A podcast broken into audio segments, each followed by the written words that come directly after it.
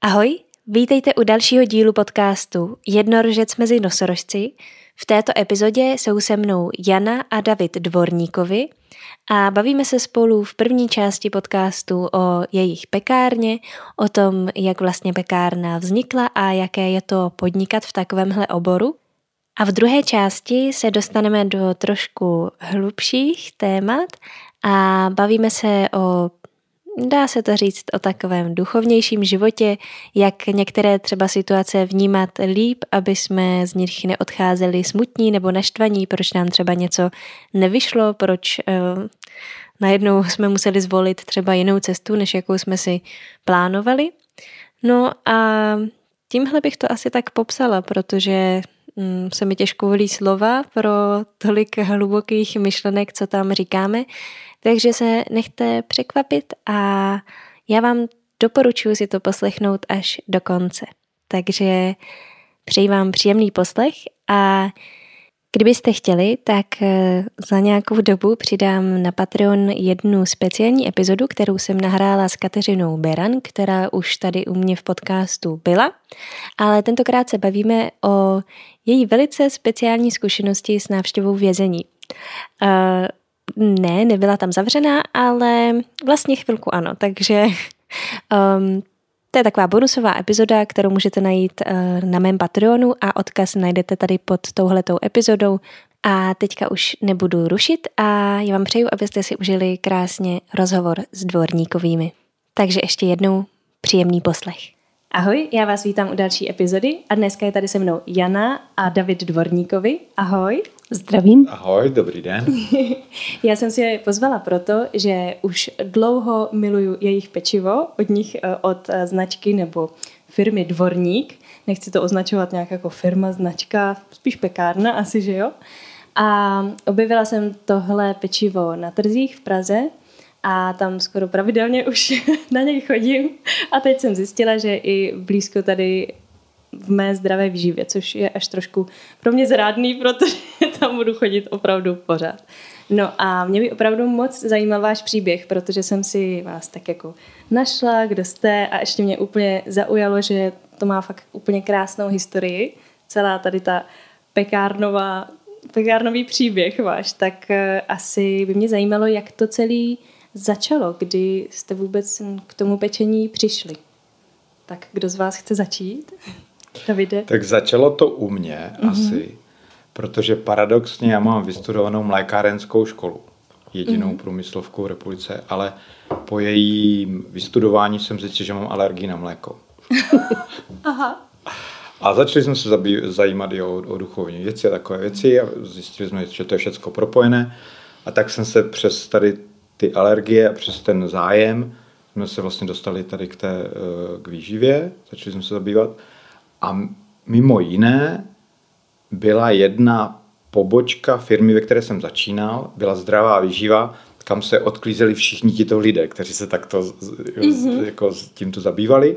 No a po dvou letech, když už jsem cítil, že moje, moje kariéra je tam mm, ukončená, tak protože se rozcházeli ti, ti majitele, tak jsem se vlastně s tou majitelkou dohodnul, mm, že by jsme si to vzali tu prodejnu spolu.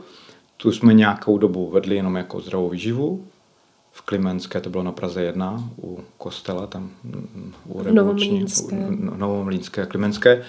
A po a to právě nikdo neví, kdy to přesně začalo. Mm-hmm. Asi po dvou nebo po třech letech, to byl 95, takže tak zhruba 98 počítáme, jsme začali péct a dopadlo, a, a ještě to mělo takovou, takovou předzvěst, že předtím, co tam byli vedoucí, to byli dva pánové, tenkrát kluci, tak eh, jeden z nich vozil někdy z domova od svojí ženy už napečené koláče. Hmm. Takže jsme se toho trošku chytli.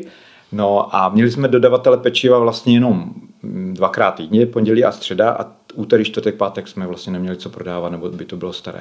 No takže se vymyslelo, že manželka bude péct doma a pekla v minigrillu, kde byly takové ty plechy, já si myslím, na, na šest kusů. A já jsem měl, protože jsem předtím hrával hokej, tak jsem měl sportovní kabelu a vždycky do toho mi to naskládala a já jsem pravidelně vezl v, v, ve sportovní kabele koláče a když jsem náhodou přijel později než těch 8 hodin, tak už tam stáli lidi naštvaní, že nemají co jíst. Ty jo. A po nějaké době, když se to rozjelo, že pak o to začal být čím dál tím větší zájem, tak jsme v té prodejni, kde byly velké sklepy, zjistili, že vlastně nepotřebujeme ten sklep jako sklad, mm-hmm. že už že to mělo hluboké regály, že můžeme zásobovat přímo do, do regálu, takže jsme se rozhodli, že tam uděláme výrobnu. Mm-hmm. A e, takže z jednu noc mezi jedním naším známým jsme lepili na zdi linoleum v, v, v, po, v designu kostiček, designu kostiček jako dlažba.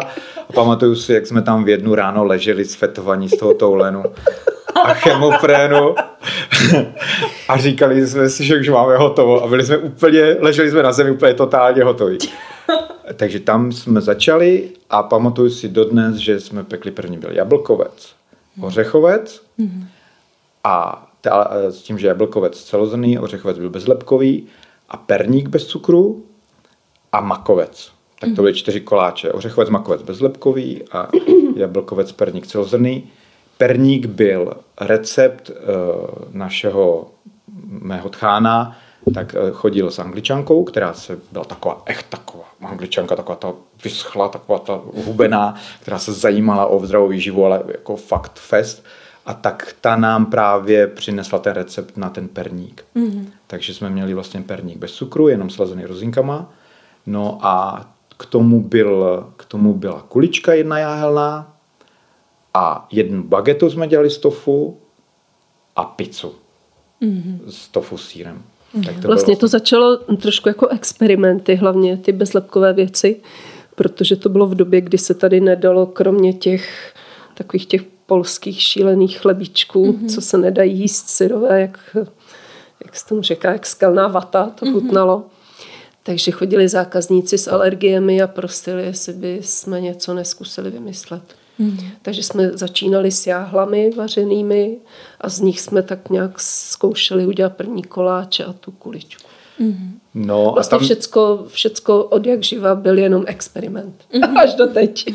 no, ono bylo moc hezké, ještě jsme měli štěstí, že náš první kuchař, byl Dušan Machalí, tímto zdravím, teď dělá, teď dělá školníka na konzervatoři. Aha. No a tak teď zase zpívá, předtím vařil a pekl, teď zpívá, protože to je moraváka, krásně zpívá. A ten byl, dělal v nějakém léčebném centru na jihu Čech a přinesl právě recept na tu kuličku jáhelnou a na sojanézu. Hmm. To, to jsme si vlastně začali dělat taky. No a ten, ten začal takto vymýšlet a začal se experimentovat. A vždycky bylo, že někdo přišel, třeba ten jablkovec byl, vím, že babička dělala takovou jablečnou jako bublaninu, nebo tak se mhm. dělalo to, tak se vždycky vzal nějaký recept, nějaké maminky nebo babičky a převáděl se na tu celozrnou nebo bezlepkou formu. Mm-hmm. A byly to takové začátku jako ty báci, takové ty, takové ty nepěkné ty. Tak Co se, povídáš? Ne, to vlastně ne, tak to jsem neřekl, jsem se spletl. ale tak nějak to bylo.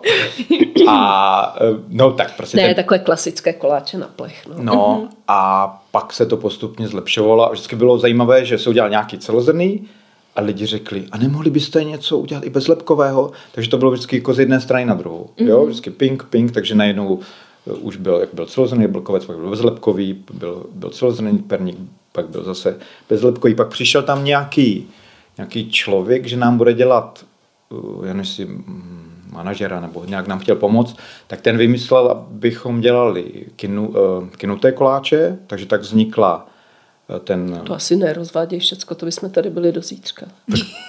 To je jedno. Švestko, švestkový, s má, švestkový s mákem. Říkala... Prostě pět druhů koláčů. No, no, no, takže vznikly kinuté, uh-huh. no a pak, pak vlastně vznikly další kuličky, že se do jahel dali ořechy, pak, pak si vymyslel třeba Diana, jestli znáte tu prodejnu na oříšky, jo, jak mají svět oříšku, jasný. tak tam jsem, to byla první velká prodejna, tam jsem chodil čtvrt roku, jestli mm-hmm. si to od nás budou brát. A ona říkala paní vedoucí, no musíte počkat, pane dvorník, až nám dá pan vedoucí vitrínu. A po čtvrt roce tak brali od nás třikrát týdně, jako za, za 2000. A, tak a ti nechtěli, ti nechtěli kraje. Aha. Takže jsme museli ořezávat ty, ty boky a z toho vznikly vlastně další kuličky, jako uh-huh. perníkové. Pak jsme do toho dávali vlastně pudinky a šťávy z těch kompotů a tak uh-huh. se to mhm. vlastně vyvíjelo. No a to už je, mente si 95, teď bude 30 let. 25, takže to už bude 30 let, že? Hmm. Když se, no a my, mezi tím, hlavně jsme se o to už zajímali i doma. Hmm. Jo, takže manželka, když rodila prvního syna, tak já jsem jí denně vozil do porodnice litr nebo sedmičku eh, čerstvé mrkové šťávy hmm. a ořechy. Potom, když přestala kojit, tak jsme mu udělali mandlové mléko, takže my jsme se vlastně o to zajímali už od toho 90. nějakého druhého, třetího roku. Takže hmm. nebylo to jako náhoda, bylo to přirozené jako vyústění toho, o co jsme se eh, vlastně zajím, zajímali, čím jsme se zabývali v tom životě. Mm-hmm. Jo, jo, tohle mě přesně zajímalo, jestli tam byl nějaký jednotný zvrat, že jak jste třeba zmínil to mlíko, že nemůžete pít mlíko, tak co pro to musíme udělat, aby jsme mohli jíst dál třeba to, co nám chutná, že nějaký no. pečivo nebo tak, ve kterým často, že tady v těch sladkých koláčích bývá mlíko, ať už je to nějaká smetana, tvaroh nebo tak. A mě ještě zajímá, ale jak jste se třeba od toho jako posunuli třeba, že v nich ani nejsou vejce často v tom, třeba i v tom pečivu a tak, že vlastně jsou i úplně vlastně rostlinný. To byla vlastně poptávka zákazníků, mm. že?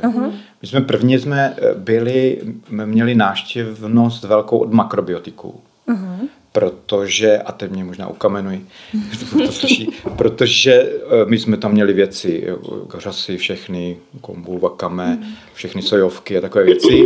A oni si mysleli tím, že jsme měli plný sortiment to, od toho Sunfoodu, tak si mysleli, že jsme makrobiotici. Jo, a celou dobu se tak k nám chovali a měli jsme velkou klientelu, ale byli, byli jsme i na školení. U a byli jsme vlastně jednou, i na nějakém školení. Na a my jsme se vlastně přirozeně zajímali o tu výživu jako mm. o celek. Jo. Mm. Takže, a nechtěli, nebyli jsme na nějakou, na nějakou úplně stranu obrácení. I maso jsme omezili jenom na bílé, že jíme jenom bílé maso a ryby a nějaké prostě umírněné formě a nikomu jsme jako nechtěli stranit. Prostě jsme chtěli mm. je takový ten Eh, víceméně jsme si ze všech těch proudů udělali svůj vlastně, který nám vyhovoval. Jo, že jsme nechtěli říct, že jsme ti nebo ti, protože vždycky někdo začal hlásat jedině tento směr je správný a to je dodnes vlastně takové no, téma. Jo. Hmm. Vždycky je nějaká vlna a teď se nějakým způsobem nese.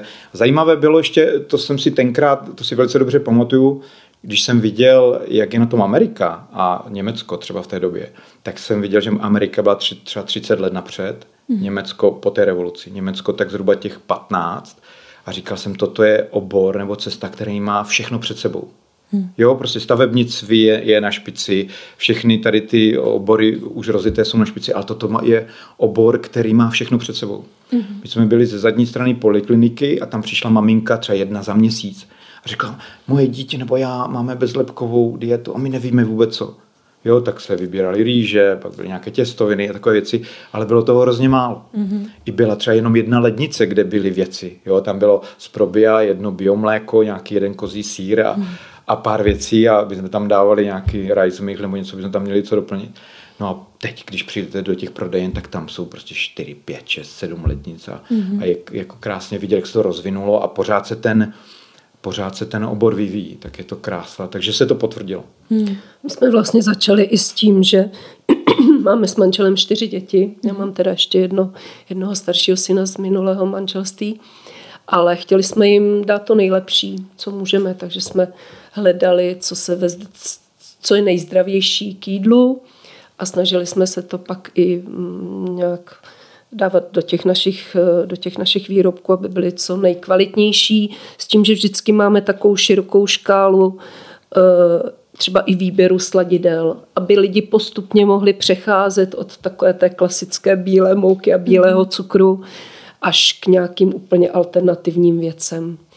A byla legrace, že opravdu, když jsme začínali, tak to bylo úplně v plenkách. Hmm. To vlastně byly dva tady akorát obchody, my jsme byli třetí který prodávali zdravou výživu a, a všichni naši příbuzní si ťukali na čelo, že jsme úplně jako proč nepečeme normální rohlíky nebo proč, proč neděláme něco no, jiného. Jasně. Ale my jsme tomu věřili a říkali jsme si, přeci nemá smysl dělat něco, co není to úplně nejlepší. Že jako hmm. My jsme chtěli dělat něco, co má smysl, za co se můžeme vnitřně postavit, že to má svoji hodnotu.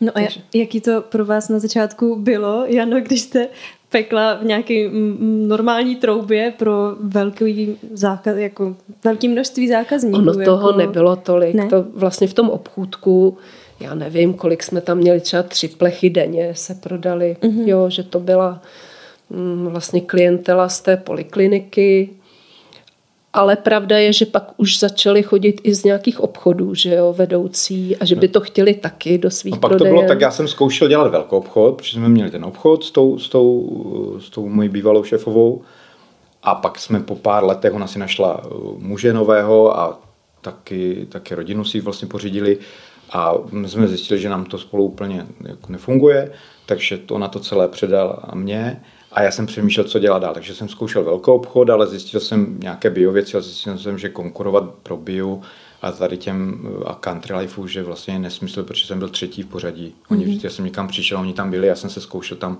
něco vecpat, i jsem zkoušel. Ze Španělska jsme vozili jeden čas z jedné velké firmy, jako je Country Life, tak ze mhm. Španělska sušenky, jako věci.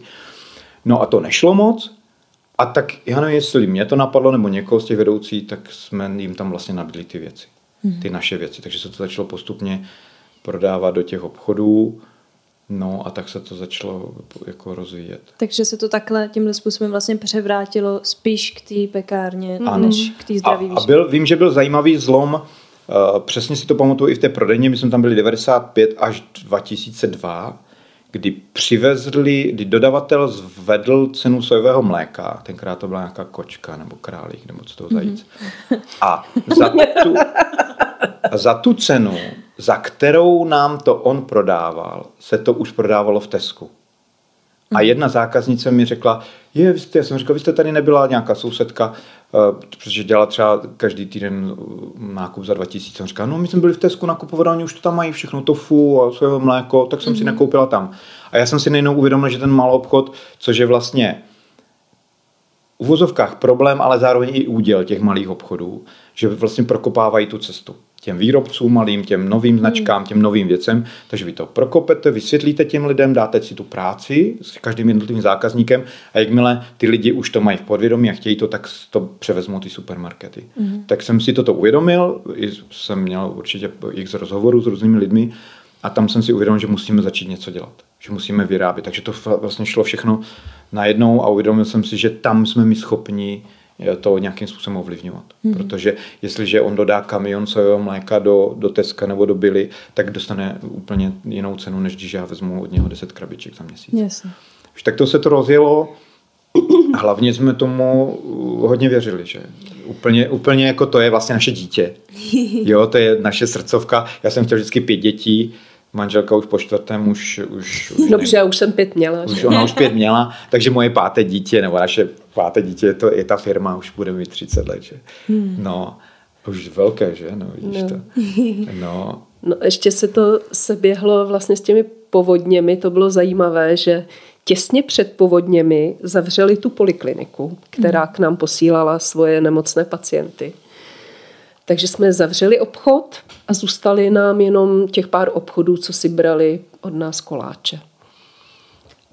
A ty povodně opravdu vyplavili ten dům, takže jsme byli rádi, že jsme mhm. včas odešli. Mhm. No a pak manžel si vzal práci školníka. No my jsme seháněli další prodejnu tam v okolí a nic jsme nesehnali tenkrát, co by nás zaujalo.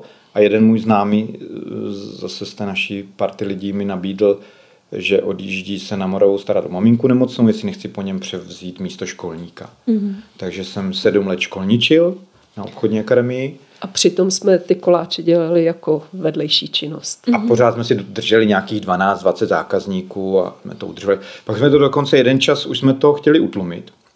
Když jsme říkali, to nemá cenu, a, a ty lidi tak doráželi, že jedna říkala, tak aspoň pro nás pečte, jo, jenom trochu něco. A pak se to dozvěděl druhý přes řeku uh-huh. a řekl, no ale my, když už to dodáváte jim, tak, tak, tak nám taky. Takže nakonec se to znovu rozjelo celé. Uh-huh. Měli jsme, já nevím, jednu nebo dvě pekařky a jednoho studenta, který vždycky pondělí, středa to rozvezl a předtím se to ty sobota, neděle a pondělí, úterý se to připravilo na peklo, takže jsme jezdili takový to omezený ten omezený eh, proces nebo tu výrobu. A potom v roce 2009, když se vyměnil pan ředitel, se kterým jsme si seděli, tak šel do důchodu, přišla nová paní ředitelka, tak jsem věděl během dvou měsíců, že tam nebudu už. Asi to nebudu rozvádět. A uh, pořídili jsme si domek uh, za Prahu, teda pod nájem. To jsem chtěl, to byl můj sen na kraji Prahy. A, a uh, sehnali jsme tady tu, tady tu výrobnu mm-hmm. na, na Žižkově na dvorku jsme mm-hmm. sehnali a to byl taky takový proces, že jsme hledali něco, že jsem říkal, buď to chceme na hlavní nějaké trase u tramvaje, kde by byla i prodejna, i výrobná, a nebo úplně být někde zašitý na dvorku, kde by, jsme, kde by byl do, dobrý nájem a kde by jsme jenom vyráběli. Mm-hmm. No a dokonce nám nabízeli na Seiferce tam nějakou cukrárnu, no ale pak, pak byla výluka nějaká a ty lidi byli půl roku bez, jako úplně bez, bez obchodu a tam pozavírali prostě půlku těch krámů. Mm-hmm. Takže jsem, nakonec to dopadlo tak, že tím vedením nějakým osudu. A našli jsme od městské části vybydlený domek, který jsme si zrekonstruovali mm. sami. Což má potom i pokračování. Dramatické. Dramatické, které vyústilo vlastně až dnešní dobu. Mm-hmm.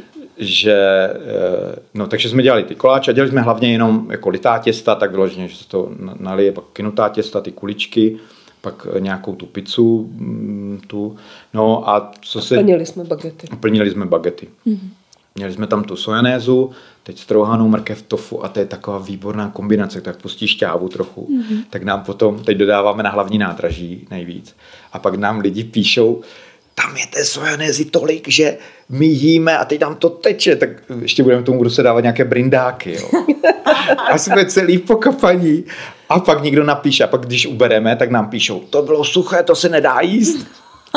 Takže vlastně pořád děláte takový jako kompromis, že si budete, dostanete vynadáno, že tam toho je moc, že to na něj oko teče, anebo vám vynadá někdo, že tam je toho málo. Ale mm, tak to byl, to už jsem skočil do toho hlavní nádraží, takže jsme přešli tady do toho domečku na tom Žižkově, No a od roku 2009-2010 se tomu vlastně věnujeme naplno manželkou. Mm. Jo, a v té škole jsme odrodili ty, ty děti další, ty tři děti. Takže my jsme mhm. měli prvně, prvně jsme měli syna, to když jsem vozil to v té kabele, tak to byl syn první narozený. A pak jsme měli 5-6 let pauzu, že? A pak chtěl syn bratříčka a my jsme teda řekli, že jo. No a pak si manželka řekla, že ještě teda nějakou tu holčičku, že jestli by to šlo. No a pak se tam nějak objevila ještě i ta druhá, takže úplně oni jsou o 13 měsíců, úplně jsme to Ježiš. jako nečekali, takže se nám to hezky spárovalo, takže jsme měli dva kluky, dvě holky. Mm-hmm. No a od toho roku 2009-2010 jsme vlastně tady na Žižkově, No a tam jsme si zrekonstruovali prvně jenom vršek, prostě za, za pár korun, to byla jedna místnost, jak když jsem potom tam někoho vzal, ta, to jsou místnosti, tam jsou tři místnosti po 20 eh, metrech čtverečních, ne po 12, mm-hmm. myslím. 12, no. No po 12 a když, když jsem tam někomu ukázal a to vždycky, když jsme se stěhovali od někud, tak já jsem všechny ty stoly, lednice, tak jsem to naložil do sobáku a převezl jsem to a nastěhoval jsem to tam sám. A když to lidi viděli, že tam dělám obrat nějakou potom už půl milionu, tak to mu nikdo nevěří, že na 12 metrech se to dá vyrobit. Ale ono je to šikovnější, protože nemusíte nikam běhat, takže no, je to velice úsporné časově. Tak my jsme byli vlastně inspirovaní tou kuchyní. Mm-hmm. Jo. No. no a v té výrobně, co jsme měli v, úplně v té první, v té Klimenského, to kostela, tak tam byl jenom sporák s vařičem, že? Nějaký, co jsme, nějaký eta jsme koupili tenkrát vytuněný s nějakou italskou troubou. Jo zvoneček a když ne, neměli lidi, tak vím, že jsem si to vždycky nastavil usínal jsem u toho zvoneček mi zazvonil, že mám vytáhnout koláče a dva stoly, jeden dřez a nějaký regál na chladnutí těch koláčů, aby jsme nepotřebovali. Mm-hmm. A paž, pak, když jsme se přestěhovali tady na ten Žižkov, tak jsem v Řík viděl, byl jsem v Holešovicích, tam dělali nějaké bagety rozpekané, měli tam ty mini trouby nebo mini grily, tři vedle sebe. Jsem říkal, to je dobré, tak jsme koupili tři horkovzdušné trouby vedle sebe. A jeli jsme normálně v těch domácnostních, těch horkovzdušných troubách. No a pak jsme si až po pár letech jsme si pořídili první pec. Mm-hmm. Tak bylo to vlastně úžasné v tom, že jsme neměli vůbec žádný kapitál. Takže jsme úplně z nuly vybudovali to, co teď je a jeli jsme na intuici jenom, která jako nám funguje velice dobře, hlavně manželovi, že jo, jako, který drží finance ve svých rukou. Takže asi let, kdo by se hodně divil, a když nám někdy někdo chtěl radit z takových těch ekonomických a, a vyškolených lidí, tak to vždycky dopadlo špatně a zase jsme se vrátili k tomu, že mm-hmm. budeme to dělat tak, jak to cítíme. No, to, to je skvělý. Já jsem rak, tak mám takovou jako opravdu intuici a od začátku jsem tomu fakt věřil. Kdyby mi někdo řekl na začátku, ještě když jsem šel ze školy, že se budu živit pekařinou, tak bych se mu vysmál, že bezlepkovou. A pak se to nějak, asi kdyby, kdybych neměl tu alergii na mlíko, tak bych jsme dělali někde nějaké síry kozí nebo něco takového. Protože to, to, i když to vlastně taky na tu alergii mi dělá, to kozí mléko mi nevadí, nebo to mi dělá nejlíp, že když uh-huh. si mhm. dám, tak kozí. Ale uh, prostě tak to nějak bylo vedené a uh, opravdu jsme fakt šli intuitivně to ani nevím, jestli tady mám říkat, že jsme si vzali úvěr na rekonstrukci bytu a zrekonstruovali jsme tu výrobnu. jo, Za stolik lidí to neposloucháte. No, možná náš ten uh, finanční poradce se chytá za hlavu. Ale dostal teď tři kalendáře nebo pět, tak myslím, že bude, no, bude, bude spokojený. No tak to, a tak to jsme jeli, hmm. pak jsme uh, měli pana jednoho Kaloše. známého pana Kaloše. No, to byl takový to... první tady výrobce bio chlebu nebo pekař. No. Mm-hmm. A napsal i knížku Pečeme bio, mm-hmm. tenkrát v hluboké totalitě. No, a on pekl, on byl takový underground, že za komunismu po těch kotelnách topil a byl asi zakázaný, nebo já nevím co. No a pekl pro Country Life, pro, pro mm-hmm. bio a byl to takový nadšenec, že vždycky měl dobré nápady, ale ta realizace o tom trošku byla jako někdy horší. No a my jsme od něho brali chleby, pak nějak začali, nevím úplně přesně, který rok, přišly první trhy. Mm-hmm. Vím, že pr- úplně první byly bio, bio jarmarky. Mm-hmm. A úplně na začátku se, to nevím, to asi nebudete vědět, tak byly na barandovských terasách.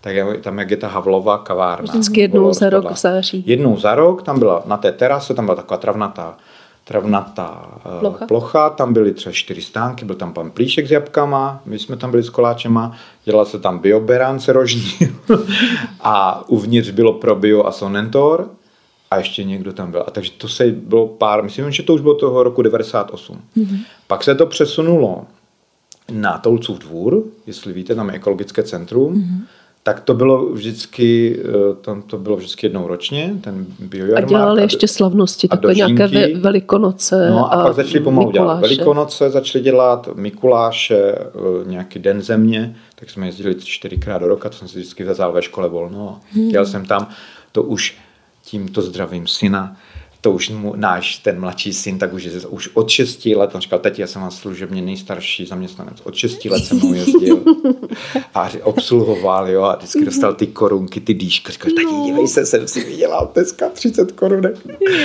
No a tak ten se mnou jezdil, tak tam se to rozjelo a pak pamatuju, že přišel první pořadatel nějakých trhů, teď nevím, jestli náplavky, anebo nebo pankráce, teď já říkal, no, Nebyla pan... to Kubaň?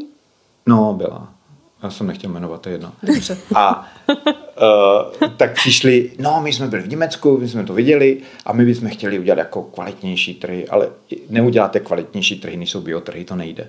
Jo. Ale nicméně vznikla prvně Kubáň, mm-hmm. tady vlastně kousek od vás v Vršovicích, tak tam to začalo. Pak udělali náplavku, Kubaň myslím, že byla dvakrát týdně úterý čtvrtek, pak udělali náplavku v sobotu, takže my jsme byli rádi, že kromě toho, že jsme jezdili pondělí, středa, jsme jezdili obchody, tak najednou jsme měli úterý, čtvrtek, potom i sobotu jsme měli ten první trh, pak eh, na Pankráci, vzni, pak na Pankráci byl trh, pak, pak, byl, pak ti dělali i na Andělu, no a pak v sobotu ještě se přidali Davice a pak jsme úplně nakonec chytili Jiřák, o který jsme měli zájem, ten jsme mm-hmm. nechytili tak to trvalo tak tři, čtyři roky, než jsme se tam dostali a pak nás vzali a už jsme neměli už prostor vlastně na nic jiného. A úplně se vlastně vyplnil kompletně ten náš čas výrobní, takže teď jedeme sedm dnů v týdnu. Ty jo. Opravdu, že ty holky jedou od pondělí do, do neděle mm-hmm. s tím, že to je tak jako vždycky někdo říká, já se směju jsem v takové jedné skupině a říkají, tak pátek eh, na internetu, tak pátek, hezky užijte si víkend. A já říkám, jo, jo, užijte si víkend, my jdeme zítra na tři. a v neděli to sklidíme a zavezeme ještě hlavní nádraží, spočítáme, v pondělí jdeme zase do práce. No, takže, takže tak se nám to rozdělo, vyplnil se týden a vlastně nám to úplně jako sedlo do sebe všechno. Mm. Že prostě pondělí, středa obchody. Jo, a ještě vlastně s tím panem Kalošem, když se k tomu vrátím, tak ten nás učil. My jsme se od něho učili některé věci na začátku. On, mm. on tenkrát pekl v Davicích někde, tak jsme nějaké od něho brali ze začátku, do, do, vlastně do obchodu jsme od něho brali nějaké ty kinuté koláče, pici a on dělal takové ty, i ty oválné, jak se dělají s, ty, s těma olivama, nějakým sírem, mm. takové ty veganské a, a lenomaj celozené. A my jsme na ty trhy potřebovali chleby, protože chleby jsme nedělali, neuměli, tak jsme od něho brali chleby. Jenomže my jsme někdy přijeli a chleby nebyly. Mm-hmm. A říkám, jak to, pane Kaloš? říkám, mm, nějak se nepovedlo, nebo ne, nebylo, nebo něco. Takže a já jsem viděl, že protože on tam, on to vlastně, on to chystal všechno, pak to pekl mm-hmm. V noci a pak měl ještě obchod a ještě si prodával sám v obchodě. Jasně. A ještě si přes den nakupoval zboží do, po obchodech a ještě, ještě běhal po úřadech. Takže, a mm-hmm. už byl poměrně hodně starý. A už mm-hmm. jsem, jsem říkal, to nevím, jak to dlouho vydrží, tak jsem říkal, pane Kaloš, až toho jednoho dne budete chtít nechat, my to od vás koupíme. Hmm. A jednoho dne jsme tam přijeli, on vždycky vylezl, on byl úplně bílý, jak jsem měl bílé vlasy, bílé vousy, ty bí, to bílé oblečení, úplně bílý obličej. A jednoho dne jsem tam přijel, on říkal, tak teď. A říkám, co teď? No teď vám to chci prodat. A říkám, počkejte, tak, tak jako nejde úplně. A říkám, no ne, já už toho mám dost, už se toho chci zbavit. A já jsem říkal, tak fajn, tak víte co, uděláme to tak, že obejdeme ty zákazníky vaše, on, on dodával do nějakého obchodu, Řekneme jim, že do konce týdne to jako dojedete, my to zavřeme potom, nějak to tady zrekonstru, uklidíme a od nějakého dalšího týdne tak to spustíme potom. Takže jsme mm-hmm. tam, že tam nastoupili naše, naše holky, ještě sehnali nějaké kamarádky a teď to tam viděli, říkali, co tady máme dělat. Říkám, nic, začnete tady v tom rohu, navezl jsem tam několik kanistrů no, sava. to asi ne, ne, nebudeme rozebírat. A kompletně to vyčistíte a za týden, eh, za týden bylo v sobotu, bylo hotovo ještě mezi tím tam k němu se chodili učit, ne? Nějak. To jsme vymalovali a v neděli se nastěhovali věci a šli jsme, šli jsme péct. No a my jsme s tím, že on u nás zůstal vlastně něco jako placený konzultant nebo jako placený zaměstnanec. Mm-hmm. No takže, ale on to měl všechno v hlavě. On neměl žádné receptury. Takže vedle něho, to jsme ještě potkali Dominika, to byl vlastně klučina, který měl zrovna vystudovanou po Gimplu nějakou pekařskou nástavbu, že taky on udělal normálně školu a teď přemýšlel, co, nějaký alternativní směr a že bude pekařinu. A pekl někde ne jeden den v týdnu v jedné pekárně. Tak se mě ptali, jestli nevím o něčem. Já jsem říkal, Dominiku, můžeme vzít tady tu pekárnu, tak když do toho půjdete se mnou, tak já jdu. To se vlastně seběhlo. Vždycky, jak říká Kiyosaki, že musí se jít všechny věci, musí peníze, lidi a hmm. projekt. A tady se to fakt sešlo a že podle toho poznáš, jestli ten projekt je dobrý nebo ne. A když není, tak není a tady se to šlo, říkám, tak jo. A Dominik byl vedle něho a zapisoval to všechno do sešitku. Jo, a x těch verzí, prostě tak, jak mu to padalo z té hlavy. A to jsou geniové, to jsou to jak, v, jak v baseballu, že to jsou nahazovači nápadů a pak musíte mít ty chytače, co to chytají mm-hmm. a pak jsou nosiči vody, co to jako odmakají. Jo? A já jsem ten, kdo to dává dohromady. Uh-huh. Já jsem ten, kdo to, protože já jsem takových měl víc, ale to se nedá jako všechno u stádu kočírovat. Mm. No a pak už, pak už, uh, už holky uh, nějak už s ním nechtěli spolupracovat, protože on byl takový free, hodně taky pan Kaloš, tak jsme to postupně převzali a převzali jsme vlastně ty kiše od něho, mm. ty chleby žitné a tak dále. Mm. Akorát, že on dělá takovou starou metodu, takový jako, to má vlastně mazlavé to těsto, to je jak takové bláto mm. a teď už se dělá takový jako hodně nadýchaný ten chleba a my, my jsme to úplně jako nechytili, protože nemáme tam úplně profíka pekaře, tak si to jedeme podle sebe, tak to ještě bychom časem chtěli hmm. vylepšit. Mě to jako právě... Snažíme se to mhm. vylepšovat. No. No. Takže... Ale zase nechceme dělat úplně z bílé mouky, takže mm-hmm. pořád je to hutná celozrná biokvalita. Aha. Mě to no, právě zajímalo, protože jako no. vlastně pečení chleba, tak mně přijde, že se tím taky jednu dobu tady začali zabývat, jako spousta lidí se mm-hmm. snažilo péct doma chleba. A myslím, Což je že, dobře. Jo, jo, ale že přišli na to, že to není vlastně tak jednoduchý, ještě když to chtějí dělat z nějaký právě třeba kvalitní mm. mouky mm. a třeba ještě spíš bezlepkový chleba. Mm. Ježíš, ten, když jsme se s mámou snažili jako prvněkrát jako péct, to bylo jak cihla. A vůbec se s tím nedalo nic dělat. My dali jsme cihlu a nedalo se to vůbec hmm, jíst ani. Hmm, hmm. No, tak, tak to mě právě taky zajímalo, že jste se to určitě taky jako postupně učili. Tož děkuju za... To vlastně bylo přesně ten ping-pong, že jsme začali uh-huh. dělat žitné chleby, on dělal žitný, pšenično-žitné špaldový a říkali jsme, tak by to chtělo nějaký, jo a já, já jsem si do té doby říkal, já jsem takový perfekcionista, jsem říkal, dokud nebudeme péct chleba, nejsme pekaři. No, tak jsme něco jako cukráři. To říkal každý rok. Každý rok. A tak pan Kaloš přišel, přišla tady ta, to, tak jsme to koupili od něho, převzali, kompletně jsme mu to zaplatili i tu, a i jsem sehnal investora na to, prostě všechno přišlo. Mm-hmm. A, a do toho ří, jsme říkali, máme celozrný, tak by to chtěl bezlepkový. Mm-hmm. No a začala práce, to byla vždycky, uh, když dělala koláče, tak lavorová metoda, jako pokus mu omyl. No a nevíme, už si ani nepamatuju, jak ten pohankový vznikl. No, hlavně jsem nechtěla používat takové ty směsi od šéru a, nebo nějaké mm-hmm. jiné. Takže jsem si zjišťovala, co je přirozeně bez lepku a zkoušela jsem doma dělat chleby. No a trvalo to skoro tři čtvrtě roku, než hmm. jsem vychytala úplně jako tu nejlepší variantu. Hmm. Tam, tam ještě byla velká výhoda, že my jsme si dokonce z začátku mleli mouky sami. Mm-hmm. My jsme měli americký mlí, ten odšťavovač na to mrkev, co jsme mm-hmm. měli, ten šampion, který měl výkon no koně, obrovská síla. Jednou manželka tam dělala datlovou pomozánku a mají to nafackovalo, mají se to seklo a ten motor jí normálně rozbil, rozbil brýle. A jsme jeli do nemocnice vytahovat střepy. A on měl jako přídavek, měl mlínek na, na mouk, na obilí. Mm-hmm. Jo, že oni byli takto vepředu, tak ten jsme koupili a jeli jsme si Máš na pravdu, takže jsme začali mít ano, jáhly takže jsme si měli jáhly, mm-hmm. pohánku, co se lepilo, teď se to čistilo, to bylo hrozný, jo. Tak to jsme si měli sami a na to malé a vlastně jak jsme používali jedno druhé mouky, protože jsme nechtěli tady ty kupované šerácké, které byly drahé a ještě ta kvalita se nám nelíbila, tak jsme už to měli vyzkoušené. Vlastně po nějakém roce, bych řekl i těch koláčů, jak jsem říkal, že to byly opravdu začátku ty báci. Jo? Nebyly to báci. Byly, ale nevadí.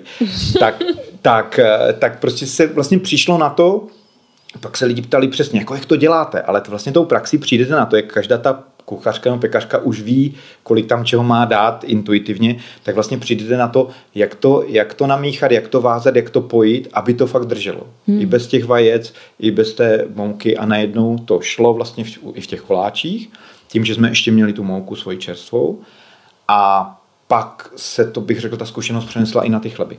Hmm. Že už jsme měli nějakou zkušenost s těma moukama, no ale pak už to nešlo, pak už jako mlít třeba 20 kg mouky na tom, mlínku, který byl tak na půl kila nebo na kilo. Navíc začaly tady opravdu firmy dělat bezlepkové garantované mouky, takže jsme už teď už nakupujeme ve velkém, hlavně z extruda pečice. No, mm-hmm. extrudo a probio. No a ještě k těm moukám, když jsme viděli, co se tady děje s těma geneticky upravovanýma moukama a tenkrát to fakt jako začínalo, tak jsme říkali, že jediná garance je, když to pojedeme v bio. Hmm. Jo, takže co jsme mohli sehnat, jsme je, kupovali v bio s tím, že bio jsme ani neměli certifikát, protože zase, by, když bychom museli kupovat všechno v bio, jako koření a slunečnice, posypy, Semínka. tak to jsou dvojnásobné ceny, takže jsme nechtěli tu cenu zvyšovat. A, ale nakonec jsme zjistili, že ty čisté chleby vlastně jsou biokvalitě, tak jsme si i ten certifikát udělali bychom na ty čisté věci, kde jsou bez příměsí, že jsme si nechali mlín, jsme si nechali namlít v bio, takže bereme mlín, mlín, kmín, Říkal jsem mlínu, kmín. kmín. Mlín si říkal. Kmín. Nechali jsme si namlít kmín do těch chlebů, takže máme vlastně v biokvalitě ty základní uh, chleby bez posypů, mm. tam, tak ty jsou v biokvalitě a jedeme vlastně ty biomouky. Mm. Že tam ta garance fakt je, že to je v pořádku. Mm. U těch bezlepkových tam to nejde, tam, tam ta nabídka jako není. něco bio je, něco, něco není. bio, no. něco není, ale pak jsou ty ceny fakt obrovsky nahoře. Ale a, a my jsme se snažili vlastně ještě držet tu cenu dole, takže my jsme dělali zdravé věci, teď jsme se snažili manželka to vychytat, aby to bylo i dobré chuťově. Jo, protože někdo, my jsme měli pár lidí, kteří nás pozvali na něco dobrého a teď to byla šlichta, ale. Mm-hmm. Jo, jako zdravá, mm-hmm. ale šlichta opravdu. A jsme říkali, tak my to nechceme dělat, my chceme, aby to fakt chutnalo a myslím si, že to zase klobouk dolů před manželkou, ji to tak často nechválím, tak musím teď veřejně. Takže toto ona umí, fakt to, mm-hmm. to vychytala dobře, že to chutná, což asi vy, vy oceníte. Ano, ano. Jinak bych se za to nemohla postavit. Jo. Takže jsme vlastně docílili toho, to byly takové niance třeba, když jsme dělali z té celozrné mouky, tak to, eh, to těsto bylo takové bílé, takové světlé, tak uh-huh. nám někdo poradil, myslím, že to byla ta Joyce, ta angličanka, nebo někdo dává do toho kurkumu. Mm-hmm. Jo, takže jsme dali to místo, protože tam není vajíčko, takže kurkumu. A teď se to postupně... Jo, teď se to postupně... Mm-hmm. Vy... Jo, ale kurkuma je zase zároveň velmi zdravá mm-hmm. na všechny trávicí orgány. Takže to tak postupně vyvíjelo, vždycky něco s nám, jsem tam nějaký zákazník, řekl z začátku, jsme se učili od zákazníků. Hmm. No a tak to, když se vrátím k tomu pohankovému chlebu, tak tak vznikl ten pohankový chleba a my jsme najednou tu pekárnu, která byla v Olešovicích, tak tím se vlastně posunuje ten vývoj zase náš, tak jsme postupně úplně jako vytížili tak, že už nás tam lidi začal, začali úplně nesnášet, protože v noci v 11 hodin, když my jsme pekli první várku chlebou, tak oni si, oni si v noci otvírali dveře do ulice, tam jsme byli v přízemí, tam v té pekárně to pana Kaloše a teď to, jak otevřete tu pec, to, mm-hmm. tak každých 8 minut otevřete, abyste se podívala, to se stříká vodou, aby to mělo kůrku, protože nepoužívám vajíčka, tak musíte vodou to stříkat mm-hmm. a tak dále. No a vy, vy, vyletí vám kubík vzduchu ven, mm-hmm. horkého s, tou, s tím pachem toho chleba a ta pohanka má takovou hořko-kyselou vůni. Jo, jo. a pán nad náma, což byl uhlopříčně nad náma v, v ložnici v prvním patře, říká, že jestli tam budeme ještě do konce roku, že nás zničí. tak na nás posílal kontroly a, a, a různě to tak tam probíhalo. No a nakonec eh, v tom domě, kde jsme měli ten domeček ve dvoře, tak byly volné prostory do ulice, které už nám nabízely tři roky asi. Mm. Ale velké, to bylo osm kanceláří a dole sklep, asi 70 metrový. A já jsem říkal, co s tím budeme dělat, tak, tak s takovou velkou tou a nakonec vlastně tady to na, mě nějak přesvědčilo, že jsme do toho šli. Udělali jsme tam dole výrobu další, hmm. nahoře kanceláře, nějaké, nějaké další uh, sklady a, a najednou Protože pak jsem scháněl vlastně kanceláře dvě a zjistil jsem, že za dvě kanceláře bychom dali skoro tolik, co tady mm-hmm. za mhm. toto. Tak to bylo pořád ještě za tu příznivou cenu, to pořád je ten příběh. Jo. Mm-hmm. A takže tam jsme, tam jsme si vlastně rozšířili výrobu, udělali jsme zázemí, přestěhovali jsme to všechno tam, no a pak začali dělat v tom domě, začali dělat byty na půdě, rozsekali tam komíny, začalo to jít lidem do bytu. Ten pach, takže jsme to museli tam opustit. Mm-hmm. A mezi tím jsme zase udělali sklepy v tom dvorku, do kterých jsem já dal skoro milion 900 tisíc, to už jsme si na to viděli těma trhama, to bylo fajn, že jako dobrý nájem, teď jsme měli kompletně tu, pek, tu výrobnu zajetou, využitou prostě na 100%. A když jsme to všechno zrekonstruovali, udělali, tak město zvedlo nájem na trojnásobek. Mm-hmm. Jako z nějakých 25 na 75 tisíc a najednou ta, ta pozitivní bilance byla úplně jako v háji. A do toho mm. ještě vyletěly ty energie, jo, ten covid, takže takže tady ten příběh jako vlastně graduje. graduje. No a my jsme, a do toho covid vlastně ještě byl, mm. protože byl, byl, byl covid, pak, byli, pak byla nafta šla nahoru, pak bylo, do toho přišlo zdražení nájmu mm. a mhm. pak je vlastně ještě energie třetí rok. Takže to byly vlastně teď tři takové ťavky za sebou. Tak jsme hledali nové prostory a teď máme, jeden náš známý nám před rokem a půl dohodil eh, v Kutné hoře prostory kde byla bývalá výrobna jídel a pán tam dělá vína v biokvalitě, majitel. Mm-hmm. On dělá v biodemeter kvalitě, což je vlastně ještě o level výš, kdy můžete jenom hnůj používat a byliny. Mm-hmm.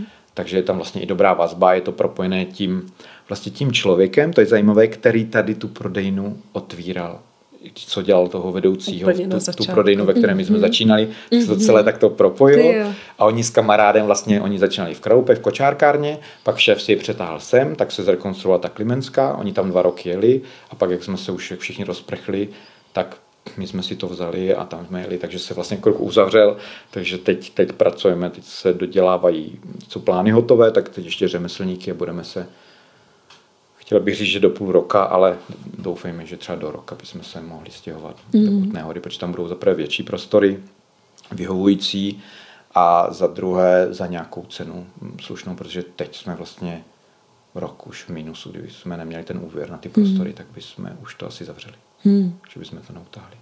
A nejlepší bylo, pan radní, tím u toho zdravím, na Praze 3, tak nám řekl, že neumíme podnikat. Jo že uh-huh. si mhm. to jako neumíme, neumíme spočítat, ale jestliže uděláte nějakou kalkulaci na nějaký nájem, jo, vyhovující, když si to sami zrekonstruujete a řeknete si, dobře, město se chová slušně, my, my teda do toho ty peníze dáme, protože to byl fakt jako vybydlený prostor, tak oni vlastně na základě toho a to byla spíš souhra okolností, to nebylo cílené, tak oni prostě první měsíc, ještě před covidem v lednu, tak přišel odhadce, celé to prohlídl a řekl, no trošku se vám bude zvedat cenu, počítejte s tím a přišlo prostě ten trojnásobek, protože mm-hmm. to mhm. dorovnali ke komerčním nájmům v okolí.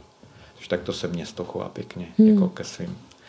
Ty, ale to je, obyvatelům. to je úžasný příběh teda jedné pekárny. No, no, no, no, no. Jak to teda naroste, to je úplně úžasný. Já, já vím, že vy máte vlastně teďka ustálený uh, sortiment poměrně. Máte jakoby určité, třeba aspoň na těch trzích vydám vždycky stejné ano. věci. Tak by mě třeba zajímalo, um, jestli mm, pořád pečete oba, nebo jestli ty, Jano, pořád pečeš, nebo už to přenecháváš někomu jinému? To je první otázka. A druhá otázka, jestli, uh, jestli to, no asi to pořád má jako uh, odběr, ale jako jestli jste se třeba nesetkali s tím, že by chtěli lidi něco nového, nebo tak, jakože mě to za mě moc chutná, mhm. jenom mě to mhm. jako napadlo, že to vydám už Uh, já jsem dlouho. pekla léta, pak různě vždycky, když jsem byla s dítětem doma, tak jsme měli nějaké svoje eh, pekařky, ale teď už je ta výroba tak veliká, že bych to sama nezvládla, mm-hmm. takže máme několik pekařek a já dělám teď rok na trojnásobný úvazek v kanceláři, všechny objednávky a faktury a po nocích peču dorty na zakázku. Mm-hmm. Ale snažím se... No, ale tak vzniklo to tak, že naši zákazníci stálí, když potřebují pro dítě na narozeniny, tak nemůžete jim to odmítnout, mm-hmm. že jo. No, takže... A pak za rok volají znovu, že chtějí už pro, pro roční dítě nebo pro dvouleční. Takže peču zdravé dorty nebo pro lidi, co mají různé alergie a tak. Mm-hmm. A kdybyste se chtěli podívat, tak eh, mám Facebook Zdravé dorty na míru. Mm-hmm. No. A snažím se vždycky aspoň každý rok vyjet s několika novými výrobky. Jako největší změny byly v době covidu, kdy jsem si vymyslela, že pojedu nějakou ketořadu. Mm-hmm. Takže jsem vymyslela uh, keto máme pět dortů, pět To nás jedna zákaznice pořád atakovala. Neprodavačka v jedné pekárně a děláme keto věci, že bude velký odběr. Mm-hmm. A ve chvíli, kdy jsme to rozjeli, tak ona tam skončila. Mm-hmm. No.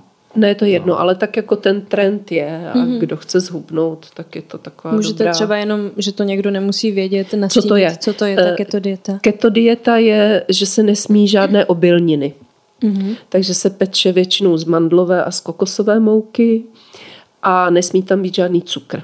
Mm-hmm. A používají se buď uh, stevie, používáme kapičky a jsou taková speciální keto sladidla, na bázi polyalkoholu, jako je xylitol a erytritol, které nemají žádné sacharidy. Takže ty mm-hmm. se můžou používat a z ovoce jenom uh, bobuloviny, které není moc sladké ovoce. Takže taková ne- nesacharidová, spíš tučnější dieta. Jakože na základě Může to nějakých... být tučnější, Mm, jako kdo jí keto dietu, tak může používat máslo, síry, jak chce. Mm-hmm. Oleje, kvalitní oleje jsou základem toho, to je pravda ale co jsem to chtěla říct, uh, mám tam třeba i některé výrobky bez laktózy mm-hmm. a je to dobré, že to je i bez lepku přirozeně a diabet, pro diabetiky je to úplně nejvhodnější mm-hmm. třeba sladkost, protože v tom nejsou ani ty sacharidy, co normálně bývají v obilí. Mm-hmm. Takže i sladký, i slaný? No, nebo... mám tam zatím, zkoušela jsem takové různé varianty pečiva, chleba úplně nechci, protože takový ten chleba, co je jenom s ze semínek, tak mi mě moc nechutná. Mm-hmm. To je právě a problém, že to ještě to je musí problém, chutnat mojí ženě. Když jo. mě to nechutná, tak já prostě tak to s tím nevědám. nejdu ven. No. Takže já když přijdu s novinkou a manželce to nechutná, tak máme smlouvu. No, no. Eh, ale mm, poptávali si zákazníci aspoň nějaké drobné pečivo, takže jsem zkoušela i s různými semínky a teď se to ustálilo na keto bocháncích, což je taková nadýchaná žemlička, kde je teda tvaroh a máslo mm-hmm. a mandlová mouka, ale je vynikající. Takže on člověk, jako když jde do keto diety, tak ví, že stejně chleba jíst nebude, mm-hmm. takže na to, že si někdy člověk má chuť dát houstičku, tak to stačí. Mm-hmm. No a snažíme se i inovovat trošku ty koláče, co máme, takže třeba najdeme lepší surovinu, tak to vyměňujeme, nebo přidáme nějaké ovoce, nebo vyměníme sladidlo, takže to tak pořád nějak se mhm. vyvíjí. Mm-hmm. No, nebo Ale zase vždycky, když chceme něco zrušit, tak zjistíme, že vlastně se potom lidi ptají. Takže je hodně těžké něco úplně zrušit. Takže už máme 144 výrobků a pořád Jasně. rozšiřujeme. Mm-hmm. Jo, že to, Jasně. No, do toho jsme začali vlastně dělat potom uh, krupavé chleby ještě, takové ty plátky, mm-hmm. Že to zase naše zákazníci naříká, začněte to dělat, potom je obrovský, aby to tady dělá jeden pekař. To, tak jsme to začali dělat. No a nestíhá, no a samozřejmě my jsme nevymyslíme jeden, tak my jsme udělali, udělali prostě žitnou řadu, pšeničnou řadu, špaldovou řadu a každá měla... A bezlepkovou řadu. A, a bezlepkovou řadu. Mm-hmm. A každá měla vlastně svých třeba pět příchutí, takže uděláme třeba 20 druhů těch chrupavých. A to zase je výhoda, že víceméně to všechno vy, vy, vyplývalo tak, aby se vyplnil prostor nějaký volný. Jo, takže zase je výhoda, že třeba neměli ty holky co dělat, tak ty křupavé chleby se dělali ze začátku ze zbytku těst, jo, tak to vlastně vzniklo. Že prostě mm-hmm. se vzalo zbytek těsta, rozválelo jako se z těch to. chlebů, jo? jo z těch že, chlebů. že prostě stejné těsto, jako je na chleby, tak se rozválí a ne jako, že by nám zbylo těsto nějaké staré, jsme použili, to ne. Ne, ale tak to, to jako úplně Že na začátku stejná, vzniklo eh, vlastně, že doma, když vám zbyde těsto, jako receptura. rozválíte a necháte to sušit vlastně v tom, sušit eh, v peci. No a tak teď už samozřejmě my na to musíme zadělávat, že?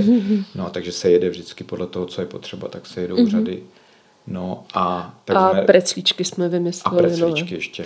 Dvě řady, teda celozrnné, tak celošpaldovou a bezlepkovou. Ze začátku to byl boj, že aby to ne, ne, nevylamovalo zuby, protože ta, ta No toho- tak je to všechno v takové vždycky uh, fázi zkoušení, inovace a pořád to vylepšujeme. No. Takže u nás jsme, jako není recept, není stálý, on se pořád vyvíjí. Jo. Takže když potom nějak něco obnovujeme, tak říkám, tak jak to je? No, no, to už se dávno jako změnilo pětkrát.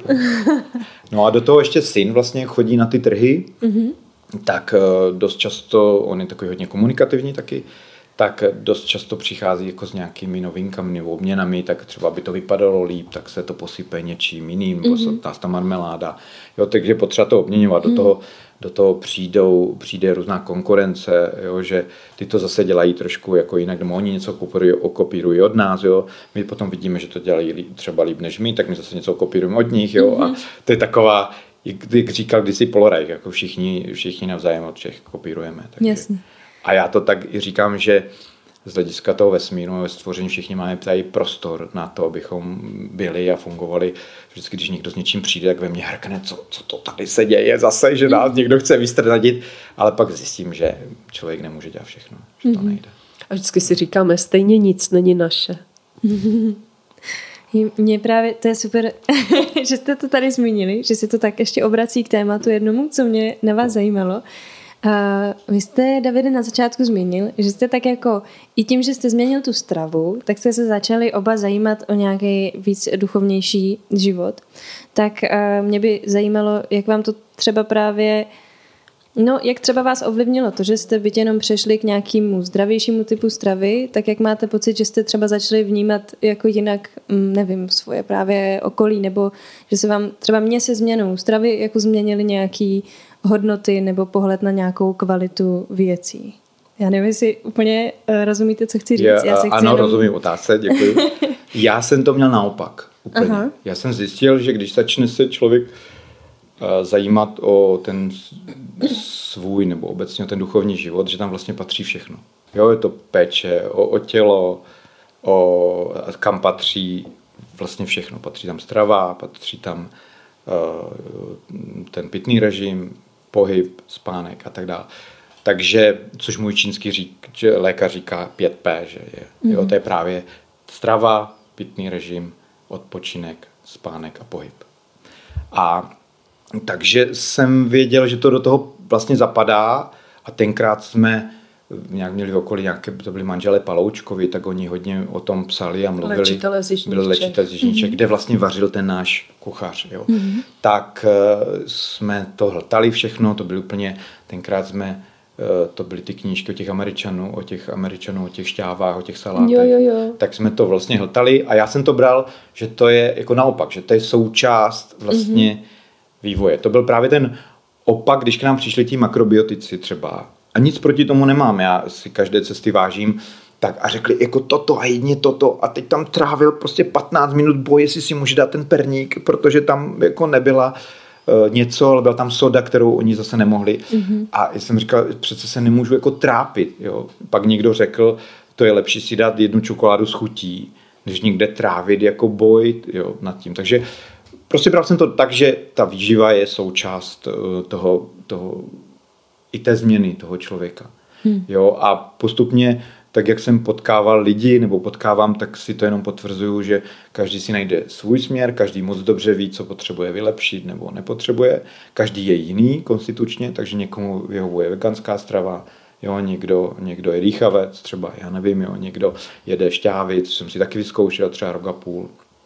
A každý si musí opravdu najít tu svoji cestu. Teď, hmm. mám, teď mám čínského doktora, což už je takový rodinný přítel, hmm. jo, můžu jmenovat tady, jo? No můžete. Pan, pan Karel Choráně, on je z a dělá to už, už před revolucí, dělá to hrozně dlouho a má výbornou intuici, vidí a dokonce kreslil i ty mapy bodů, takže já jsem se optal, říkal, no já je vidím, takže on normálně to ty dráhy vidí a spolu to vlastně konzultujeme, takže já už teď, když tam posílám někoho k němu, tak vím, co mu řekne. Mm-hmm. Jo, protože je potřeba se zbavit vlastně těch věcí, které to tělo zatěžují. Mm-hmm. Jo, takže o tom je i ta pekárna, nebo i ten náš směr, že to chceme, aby to do toho zapadalo. Aby jsme se potom mohli co nejlíp podepsat, proto třeba do těch bezlepkových věcí nedáváme eh, tu gumu guar, jo, ani tady ty, ten bezprotein, bezproteinový lepek, protože nám to bylo úplně od začátku proti srsti. A pak po čase přijdou lidi, kteří řeknou, já říkám, ty úplná uchylnost dávat do bezlepkové mouky uh, deproteinovaný lepek, to je úplně jako mm-hmm. uchylnost. A už, už chodí lidi, kteří mají alergii už i na ten bezproteinový lepek. Mm-hmm. Jo, mhm. takže snažíme se jet takovou tu nejčistší cestu, která byla vlastně pro nás hodně těžká, ale řekl bych, že po těch 20 letech nebo vývoje už jsme se dostali na takovou úroveň, že nám to dělá radost, protože ty lidi, jako třeba vy, tak se o tom hmm. vrací a tento rok to bylo, nebo minulý rok vlastně to bylo několik eh, mailů nebo telefonátů, nebo i na tom trhu. Ty trhy jsou úžasné v tom, že tam je okamžitá zpětná vazba. Mm-hmm. Jo, že ty lidi okamžitě řeknou chutná, nechutná a uh, že to nás ne, že drží při životě, to nám dává takovou tu energii toho, že když teď... Tři, že to má smysl. Že to má smysl. Hmm. Jo, že když třeba teď byly ty finanční problémy, tak uh, už kolikrát člověk říká, jestli jsme to neměli prostě zabalit, ale pak když si člověk vezme, co má všechno za sebou, co jsme všechno prošli, jo, ten příběh tady nějak proběhl, zazněl, tak by to byla škoda asi už teď tuto chvíli. Že už, to, mm. už je to takto nabilo, že my jsme fakt z nějakých 12 metrů v tom sklepě, v té Klimenské, jsme se teď dostali do nějakých 320 metrů mm. už. A tam jdeme do té Kutné hory ještě do nějakých větších, prostě 470, mm. myslím že už by to bylo teď vlastně velká škoda toho nechat, protože to je, když si to člověk představí, když jsme to jednou zavřeli, tak během pár týdnů se zavře voda a hmm. nikdo už nic jako neví. Hmm. A vlastně je tam jenom ta práce, ta energie, ty desítky, desítky hodin, kdy si nejstarší říkal, no já jsem kolikrát musel vám hlídat děti, protože byste byli furt v práci. a děti z toho mají možná trošku traumata, že jsme byli víc No, práci. protože si pamatují, že jo, jenom ty nejhorší chvíle, kdy no, zrovna no, jsme nebyli doma. ale na druhou stranu jsem říkal, vemte to, že ta firma je taková jako naše dítě, ale vaše matka, protože ona nám pomohla. Hmm. Vlastně to, že máte plnou lednici no, každý jasně. týden a, a v koši, v koši plný košík ovoce. A, hmm. a střechu nad hlavou. A střechu nad hlavou a teplou hmm. vodu. Protože, a to řekl to dobře jeden vínář taky na trhu, který měl syna v Kanadě na škole a říkal, jo, synku, víš, tu kartu musí z druhé strany někdo plnit, kdy... Jasně, no, když ty no. si ji vybíráš tam. Takže my jsme tou prací a tou činností museli to naplnit a vlastně to opravdu takto postupně šlo, jako ty pondělí, středy, potom úterky, čtvrtky, soboty, mm-hmm. pak vlastně pan Kaloš udělal druhou trasu, že jsme začali vozit jeho denní prodejní, tím se mhm. vlastně nám rozšířil sortiment i, i zákazníci, mm-hmm. no a máme vlastně vytížený pondělí až pátek, mm-hmm a do toho vlastně ještě jsme chytili to hlavní nádraží. Vždycky jsme jo, měli jo. nějakou velkou, velkou, velkou jedno zákazníka. Předtím to byla ta Diana, mm-hmm.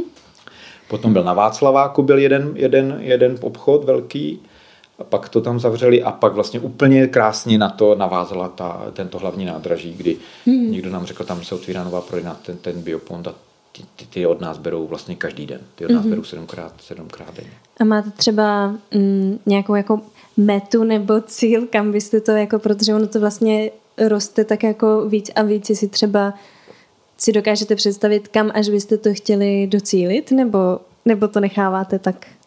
Vůbec si to nedovedem představit. Kdyby mi to někdo řekl před těmi 25 lety, že to dojde až sem, tak bych mu nevěřil. Mm-hmm. Že jsme měli fakt jednu místnost A pamatuju si, jak on přišel, ten, ten Dušan, s tím plechem toho koláče, ještě, jo, že to dole upekl. A, jo, a ještě to, co do okolností byl v domě, kde bydlel pan Kostka s paní Majerovou, ti herci. Uh-huh, jo, s uh-huh. stareckou Kostkou, ona tam se známe dobře. A, a ještě nějaká zpěvačka z, z nějakého národního. A, a on vždycky říkal, to tady to tak pěkně voní, jo. A nosil nám drobné, vždycky jako vzal si kozí sír za to. A Eh, a přišla tam eh, nějaká paní z hygieny, naše zákaznice a říká, tak si to přijďte k nám schválit teda, když už tady pečete. Jo. tak když bych si z tohoto, z tohoto mm-hmm, prostě vzal, začátku. Že, začátku, kdy opravdu se dělal jeden plech denně, když se to snědlo, tak se, což je z hlediska čerstvosti nejlepší, tak se mm-hmm. dopekl další, udělalo se pět baget nebo deset, že a nějaký plech v té pici, mm. tak eh, by mě to v životě bych si to ani ve snu nepředstavil. Mm-hmm. Byl to boj někdy, bylo to jako spousta krát těžká hlava, jak to utáhneme a e, do, i do nějakých dluhů jsme se dostali, hmm. nějakým jsme, způsobem jsme to museli vyčistit, ale teď, kdyby v vozovkách nebylo toho covidu a tady toho zdražení, tak bychom se měli vlastně úplně skvěle. Úplně skvěle. Hmm. E, nám to vydělávalo třeba, nevím, nějakou půl milionu ročně, jo, které jsme dávali zpětně do těch rekonstrukcí a tak dále ale nakonec řekl to krásně, eh, někdo teď to i ten Jakub Wagner říkal, že v tom nějakém příspěvku na Facebooku, že vlastně člověk se nejvíc naučí z těch, eh, z těch chyb. Hmm. A z toho, kdy a to z nejde. problémů. Z těch problémů, protože uh,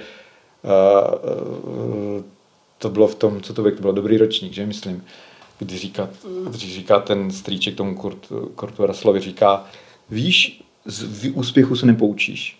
Ten prostě jde a projde, ale vlastně ten neúspěch, pokud se teda, teda nestane normou, jo, mm. tak ten ti vlastně, ten vám dá ten kopanec a řekne, a tak co teď, a nevím. Mm. Jo, jeden můj známý říká, když nevíš, jak dál, jedno manažerské pravidlo, nech se při, přitlačit do kouta. Mm. To řešení, to z tebe vyrazí. Takže vždycky, když jsem vlastně nevěděl, tak člověk začne v tu chvíli tvořit, vymýšlet. Mm. Jo?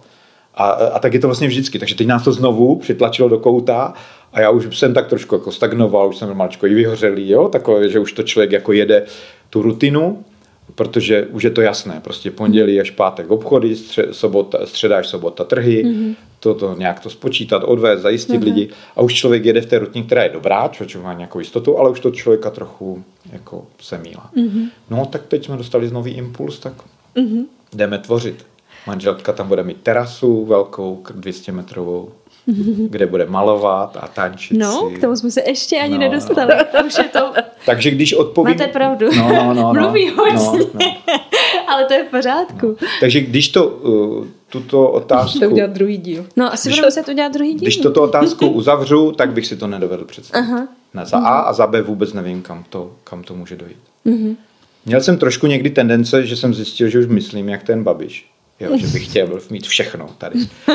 A pak jsem zjistil, asi ho máme všichni v sobě, schovaného. Ale pak jsem zjistil, že to nejde. Jo, protože my jsme dělali bagety, koláče, pici, saláty, jo, mm-hmm. jsem krémy chtěl zkoušet a pak mm-hmm. jsem mhm. v tom 95.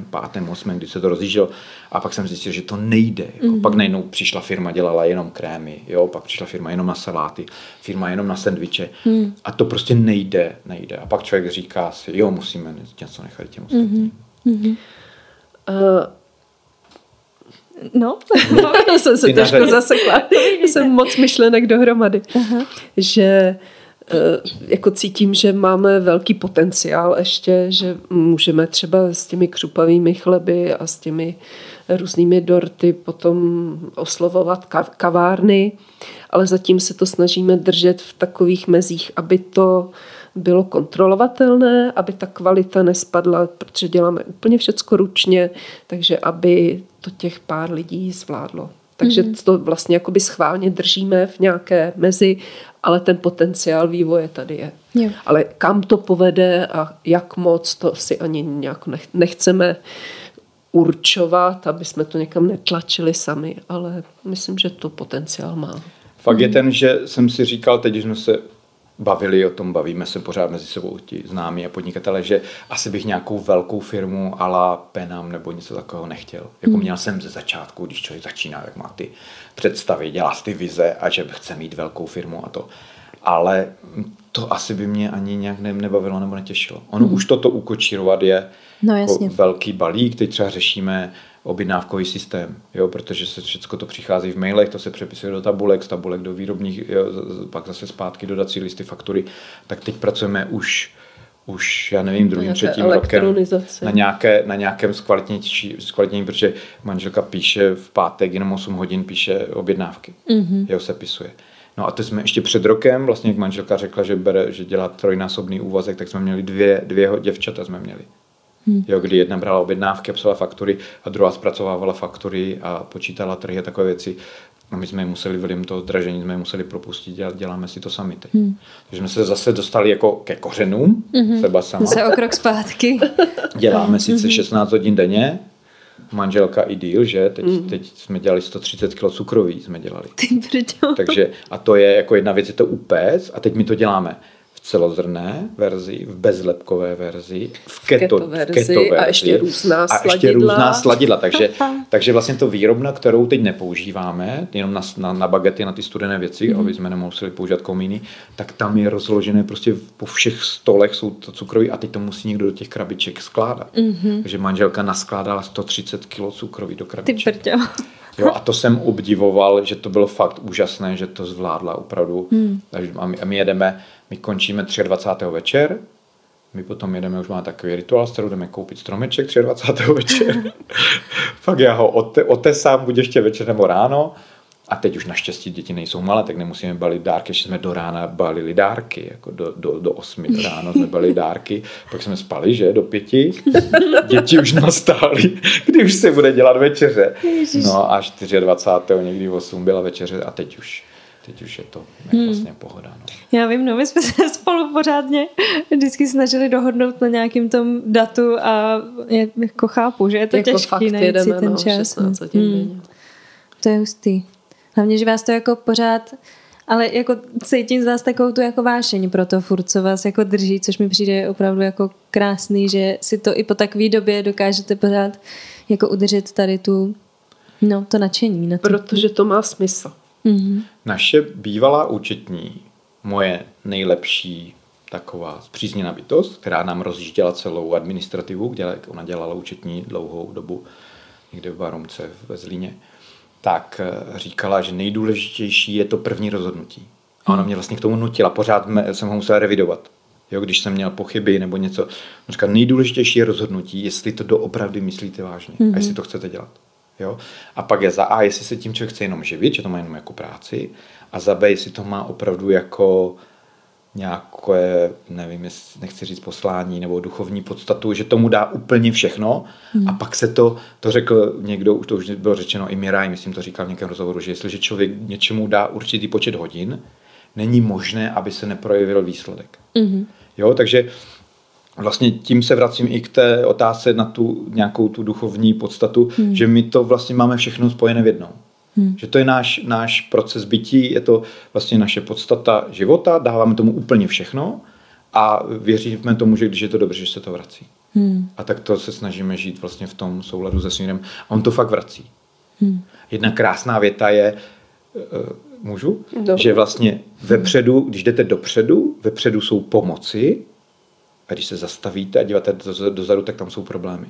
Mm-hmm. Takže člověk, když jde dopředu, tak je spoustu problémů, průšvihu, ale vždycky, vždycky se najde řešení. Jakmile člověk zůstane stát, že začne stagnovat, tak prostě přijde problém. Mm.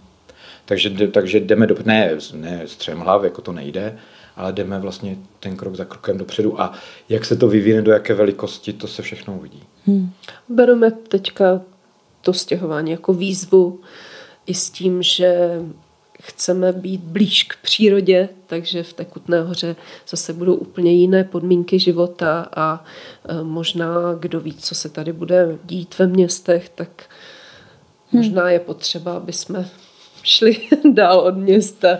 No, tam je krásné, že to je, to je tisícmetrová kuchyň. To byla kuchyň tisíc metrů, kde se vařila jídla pro celou Kutnou horu. Jo. Pak to, to byl projekt nějaký na přelomu komunismu. Pak to spadlo, pak jsem něco pokoušel, to je to stálo. Ten majitel toho objektu tam má nějaké sklady vín, takové věci, ale nevyužívá to celé. A celé to ústí, tam je terasa velká, nebo to má vlastně střechu, kde vždycky jako je rovná střecha, nástavba šatny, rovná střecha, vzduchotechnika, rovná střecha. A ta, ta krajní terasa je do parku, hmm. který je zarostlý, tam je vodní zdroj vodního pásma, tam se nesmí stavět, takže manželka tam bude mít krásný výhled do zahrady. Hmm. Jo. Tak to když já jsem si říkal, to se jí nebude líbit, tady betonová střecha, asfaltová, to bude hnus a ona to udělá říká, jo, jo, to uvedu. Protože ona miluje jako mimo jiné kitky jo, a hmm. přírodu, takže my už, když se přišla podívat k nám na dvůr, na ten Žižkov, tak tam je plno kytek, co jsme bydleli v tom domku v těch komořanech, tak já jsem pět aut vozil jenom kitky, co všechno vykopala, co tady tam vyrostlo za tři roky, tak všechno máme květináči. A tam první, co bude, tak zase bude po obvodu, budou jenom květináče a tam jí budou růst prostě její kitky.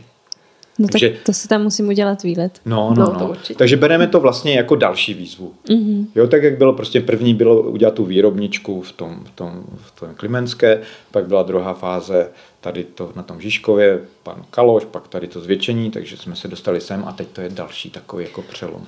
Manžel vždycky říká s legrací, když něco doděláme, tak jdeme pryč. a nějak to zatím funguje. Ale on to do, dokonce někdo i řekl, že vlastně člověk, když se chce někam posunout dál, tak musí něco dokončit. Hmm. Takže já už to mám tak, že když prostě něco dokončím, tak jdeme, tak jdeme dál. Hmm. No. Takže asi tak jako s tou výrobou. No. Řekl hmm. jsem toho hodně, nevím, jestli všechno. Já mám krásných uh, hodinu jedenáct nahraných. Já nevím, uh, už jsme tady úplně pod mě, ale mě to teda nevadí, je to hezký. Jsme... Ale možná, uh, já nevím, jak máte energii, čas, uh, že jako si my, chceme... kteří jsme zvyklí pracovat 16 až 20 no. hodin. Právě, jestli na mě máte čas. My jsme tak jako vlastně v nejle... Velmi lehká práce v sedě. Tak klidně můžeme pokračovat, není problém. Dobře, tak no. já, nám, já nám přirozsvítím, chcete přirozsvítit? Ne, ne, ne? ne. Tak dobře. to je nám dobře. Tak. Dobře, tak tím pádem bych se posunula od uh, tematiky pekárny a pečení k tematice uh, hudby a umění, které se taky věnujete. Teďka koukám tady spíš na vás, Jano, protože tady jsou přede mnou uh, dvě, tři krásné CDčka, které jste nahrála, tak mě by zajímalo i ještě tady ten váš jako koníček, jak to stíháte, protože po tomhle celým si nedovedu představit, že děláte ještě, že stíháte ještě něco dalšího. Uh, no já jsem hodně pracovitá uh-huh. a umím si hodně zorganizovat věci. I s tím, že zorganizovat rodinu se čtyřmi dětmi, asi hmm. si dovedete představit, že člověk to musí umět. Takže já si vždycky udělám čas na to, co cítím, že je pro mě potřebné a co mě dodává nějakou šťávu do života.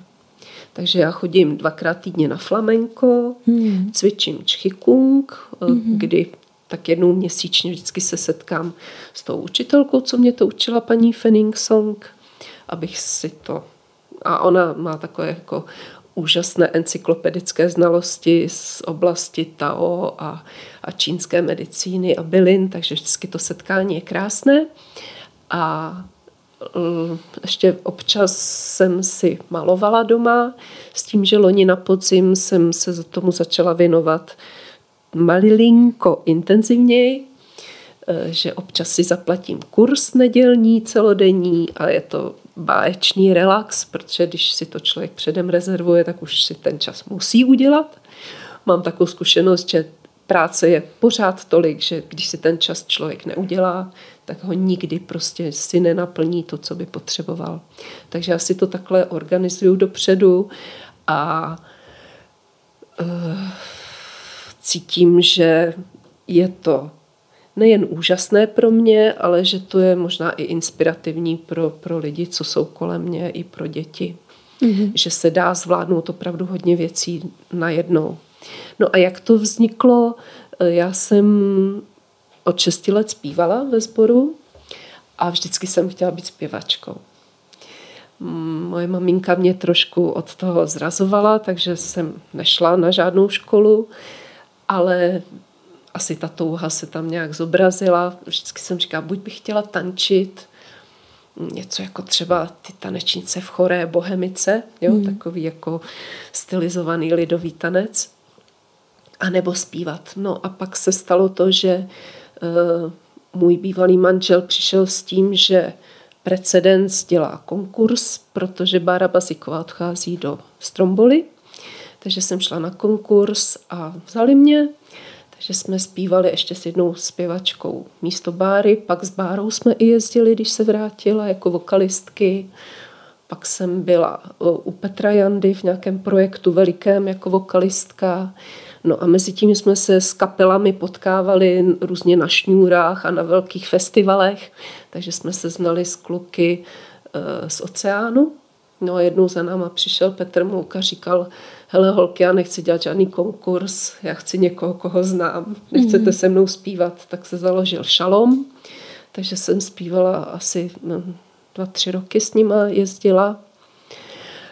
No a pak eh, jsem měla takové jako těžké, těžké náročné období, kdy jsem se rozcházela s tím bývalým manželem a tak nějak jsem hledala novou cestu, takže jsem pak nakonec eh, s tím přestala a hledala jsem si nového partnera a chtěla jsem mít děti, protože vlastně ten první syn z prvního manželství, tak uh, bývalý manžel ho unesl a 15 let jsem se s ním neviděla. Hmm. Takže to bylo takové náročné, takže jsem říkala, tak chci mít rodinu a klid. Takže jsem přestala zpívat profesionálně. Nicméně jako po pár, po určité době mě to chybělo, takže jsem začala zpívat v ženském sboru. A e, když jsme potom s manželem e, začali hledat takovou duchovní cestu, tak jsem si říkala, to by bylo fajn, kdybych si dělala něco, co mě úplně jako vnitřně naplní, co bude úplně typicky mého. No a moc ráda jsem poslouchala Eniu a jednou se stalo, že moje přítelkyně mě pozvala domů, že mi udělá představení. Ona byla bývalá baletka a taky chtěla dělat něco takového krásného, čistého, duchovního. A vybrala si pět skladeb Eni, které, na které mi, já jsem seděla jako jediný posluchač v křesle a ona mi zatančila. Hmm. Jsem říkala si v duchu, tak to je hodně zvláštní náhoda, protože já si doma zpívám Eniu i se snažím na ní vymyslet nějaký český text a ona mi tady to zatančila na úplně stejné skladby. Tak jsem to cítila trošku jako nějaký signál nebo znamení z vesmíru. Tak a manžel mě v tom podpořil. Ať, Dva ať... roky jsem do ní učil.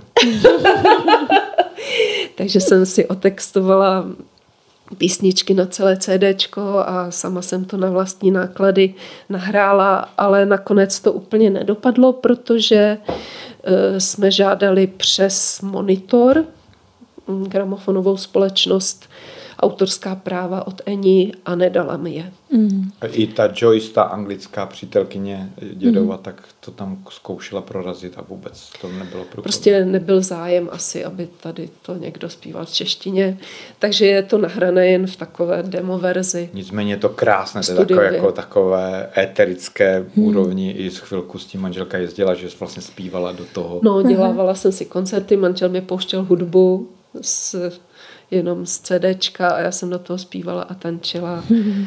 Spíš tak pro přátele, že jsem si vždycky pronajala nějaký sál a e, v tom městě jsme skromáždili skupinu souznících lidí, anebo i nějaké takové ty EZO festivaly. Mm-hmm. A bylo no v podstatě, kdyby se manželka rozhodla, já jsem mi to nabízel na začátku, tak já bych dělal řidiče a zvukaře a bedňáka a, a živila by nás ona. Ale, ale ne, Asi ne, jsem tomu neměla zase takovou odvahu nebo takový tah jako k té slávě. No. no a nahrála jsem u kolébavky, protože jsem cítila, že eh, je to úplně nesmírně důležitá věc, která tady chybí a která, eh, která by mohla těm dětem moc pomáhat, kdyby si opravdu maminky s nimi zpívaly.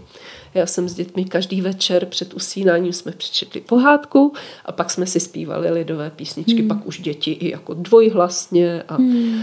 a myslím si, že teď se skoro všichni z nich vystudovali hudbu, že jim to taky možná malinko mm, otevřelo něco, co v nich už ale samozřejmě bylo. Takže to je věc, která si myslím, že je nesmírně důležitá, aby maminky zpívaly s dětmi. A ty ukolebavky jsou takovou jako maličkou možností jak buď dětem aspoň pustit hudbu, ale protože jsou tam texty a je to nahrané tak jednoduše, že si myslím, že každá žena je schopná se k tomu přidat a prostě s těmi dětmi si pak zpívat, že jo, děti si můžou hrát, že mají panenku a zpívat jí u kolébavky, i když už jsou větší a mhm. nejsou jenom v postýlce.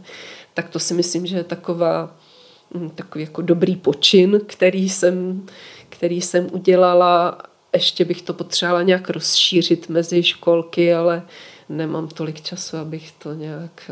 Mm.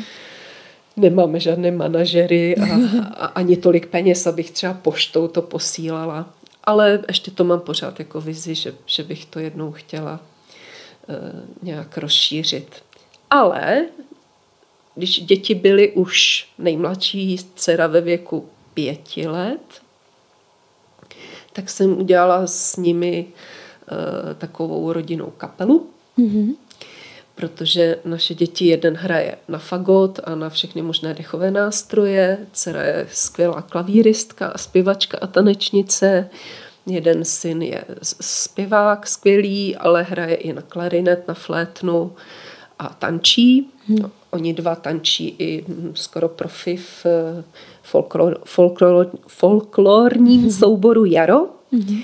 Uh, úplně nádherně, takže vlastně mají průpravu profesionální a já jsem to použila v těch našich koncertních pásmech, která jsme nabízet, začali nabízet uh, i třeba v domech seniorů, ale hlavně ve školách, ve školkách. I jsem to vždycky prokládala mluveným slovem a, vy, a dětem vyprávěla o různých tradicích, co se tady na venkově dělali během roku. Básničky jsme tam dávali, aby to bylo takové jako vtipnější, zajímavější. A e, já jsem taky vždycky ráda tančila, takže jsme aspoň takhle ve třech, ve čtyřech trochu tančili. Manžel je z Moravy, skvělý zpěvák, takže nám vždycky pomohl aspoň zpívat. Já se jim to snažím nekazit. no a takhle jsme vlastně 15 let koncertovali. Hmm. Ty Covidem Takže to když skončilo. začaly Vánoce a, a cukroví, tak my jsme si dali ještě pár školek. Nebo to... Aby Dobrý. toho nebylo no, no, jako, tak, tak hold prostě si přistanete a ráno stanete. No, jasně. Děti si zalí volno ve škole, ale teď už, už jsou velcí, už mají práci. Už jsou všichni dospělí, takže už se to hůř dává dohromady a mm, vlastně covidem to skončilo. Mm-hmm.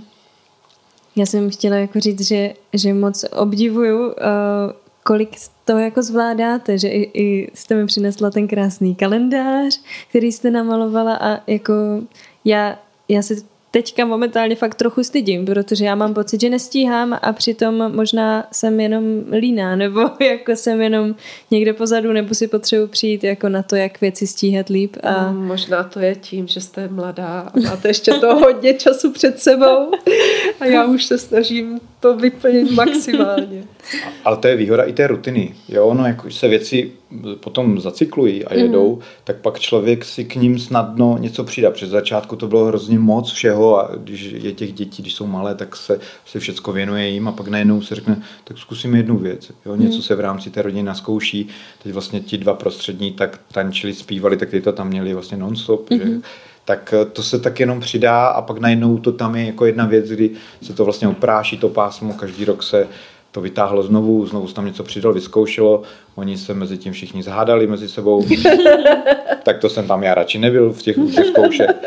A pak nakonec z toho všichni měli radost a mm, tak a možná z toho bude třeba něco i do budoucna, že dcera ten folklor úplně miluje, ona vlastně hmm. i s tou cymbálovkou už zpívá, dá se, že zpěvačka byla nemocná, tak ona zpívala jako solistka. V tom jaru zpívá tom jako solistka jo. s cymbálovkou. Hmm. Oni mají soubor jaro a cymbálovka je jara, ta jara. Takže mm-hmm. ona tančí s tím, ale zase když zpívá, tak nemůže tolik tančit, tak to zase jako trpí, že nemůže tolik tančit. No a protože oba dva tančili i zpívali, tak ona si je ta vedoucí toho souboru vytahovala na solo potom s tou cymbálovkou, takže oni vlastně zpívali jako děti s tou cymbálovkou. Mm. No takže oni tím de facto žili od mm. malička. To je skvělý. No. Já si myslím, že to je hezký základ no a když jednou budou chtít něco dělat, tak vědí jak. Mm-hmm. Mm-hmm. Jo, to je, to, je to trošku škoda, protože i se mi ozývají z různých školek, jestli zase přijedeme, ale ty děti se musí rozhodnout sami. Hmm, jasně. Hmm. Teď už se to nedá nutit. Hmm. Hmm. syn ten teď přešel z fagotu na první na, na saxofon, saxofon, teď na klarinet, teď má přítelkyni, která taky je z nějakého folkloru, mm-hmm. jo, takže tam a, a houslistku, aby se asi to propojilo všechno, takže ono se to nějak tak jako nese. A důležité je prvně nám vyčetli trošku, že jako jsme je do toho nutili, do té hudby, ale ono je to logické, když by, já jsem předtím sportoval hodně, a já jsem hrál hokej a takové věci, tak jsme řešili, jestli teda se vydat, tou, aby něco dělali, mm-hmm. sportovní, nebo tady tou muzikantskou cestou a oba dva jsme se shodli na tom, že tato cesta je trvanlivější nebo život, jo, že můžou se tomu věnovat, jak budou chtít dlouho, když to v tom sportu nevíte, jestli se vůbec dostane k něčemu mhm, pořádnému mm-hmm. a většinou ty lidi potom končí třeba ve 30, že? Nebo něco. A hlavně si myslím, že se ty děti už narodily do naší rodiny s tím, že věděli, že tady budou mít tu podporu, že opravdu ty, jak, jako zkušenosti mám veliké a slyším a vidím rozdíly mezi dětmi, tak ty naše děti fakt byly už od dětství talentované. Takže mm-hmm. já věřím, že si to člověk nese z minulého životu a že teď jenom pokračuje někde, kde předtím skončil a potřebuje to dále rozvíjet. E, naše dcera šáhla poprvé na klavír a viděla jste prostě, že to už ví, mm-hmm. jak má hrát. Jo? Mm-hmm. Takže uh, myslím si, že, že ta hudba je pro ně takový jako největší náplň života. Takže si myslím, že jednou se k tomu zase dostanou, až najdou nějakou svoji vlastní cestu. Mm-hmm. Jo, je zajímavý u té hudby, že mi přijde, že opravdu, ale to je asi u každý, myslím, možná u každý vášně, kterou jako člověk někde v sobě má a třeba ji na chvilku pustí, že přesně řekne, a ah, teď na to není čas, teď nevím, to mi nevydělává peníze, tak musím jít za něčím, co mě teda dá to jídlo do pusy, ale pak si to stejně najde tu cestu a stejně nějakým obloučkem to začne prostě do toho života zase přicházet a tak jako škrapkat někde a člověk to pak musí se k tomu nějak jako postavit, no? Jestli to ono bude... to je určitá i povinnost, bych řekla. Hmm, asi že když člověk nějaký dar má, tak by měl na něm pracovat a nenechat ho ležet ladem. A, ale když na něm fakt pak zase pracujete, tak vám to dá takovou šťávu do života, takovou energii, kterou nikde jinde nenajdete. Takže automaticky pak opravdu, když děláte věc, ke které máte nějaké vlohy, tak vám do, dodává tolik radosti, a smysluplnosti, že, že cítíte, že by byla škoda toho nechat. Hmm. Takže třeba dáte si pauzu dva roky, ale pak se zase k tomu vrátíte, protože vás to naplňuje. To je dobře, že to říkáte. Já mám takových spousta nenaplněných snů a vždycky si říkám, no on na ně přijde čas, ale to zase, jak, jak jste říkal vy, Davide, že je občas asi potřeba do toho jako víc šlápnout a nebát se toho, no. No, já jsem, hmm. taky, já jsem taky 30 let, eh, já jsem odešel eh, z Moravy, byl jsem na vojně, pak já jsem byl 89 na vojně, pak byla revoluce, pak po revoluci jsem šel na civilku a to jsem ještě hrál, hrál sportoval jsem, pak jsem odešel jsem do Čech, dělal jsem na Konopišti rok, tak tam jsem ještě stíl na kole, tam po parku a to, ale pak jak jsem začal podnikat, tak jak jsem do toho skočil, tak jsem úplně všeho nechal. Úplně. Hmm. A teď mi to prostě začalo chybět po, po 30 letech tak jsem tak si říkal, já bych tak něco, abych potřeboval nějakého osobního trenéra nebo něco. A byl jsem líný sám o sobě. Strejda říká, který mě strejdové jako vedli ke sportu, říká, ne, ne, si vymýšlíš, jako si líný, tak začni sám ne. No a normálně jednoho dne telefonát. Volá mi člověk, jo, a my jsme zkoušeli automat na zdravou výživu, normálně, mm-hmm. takový ty spirály a to na Folimance, ve sportovní hala Folimanka tady, mm-hmm. kousek, protože náš řidič tam měl syna.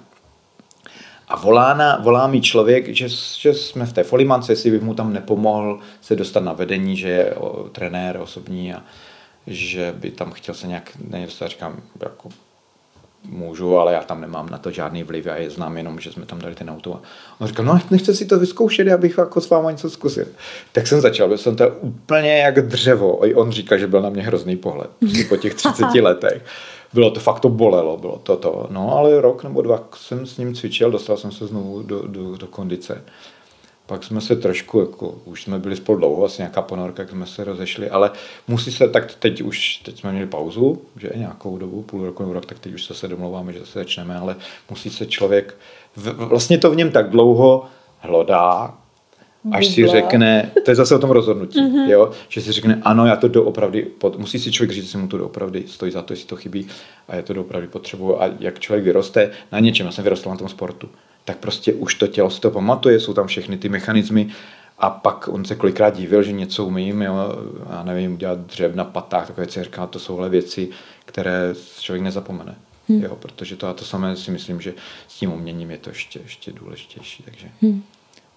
Já myslím, že jakmile to najde tu sílu, tak si to prohryže cestičku. No. tak to si těším.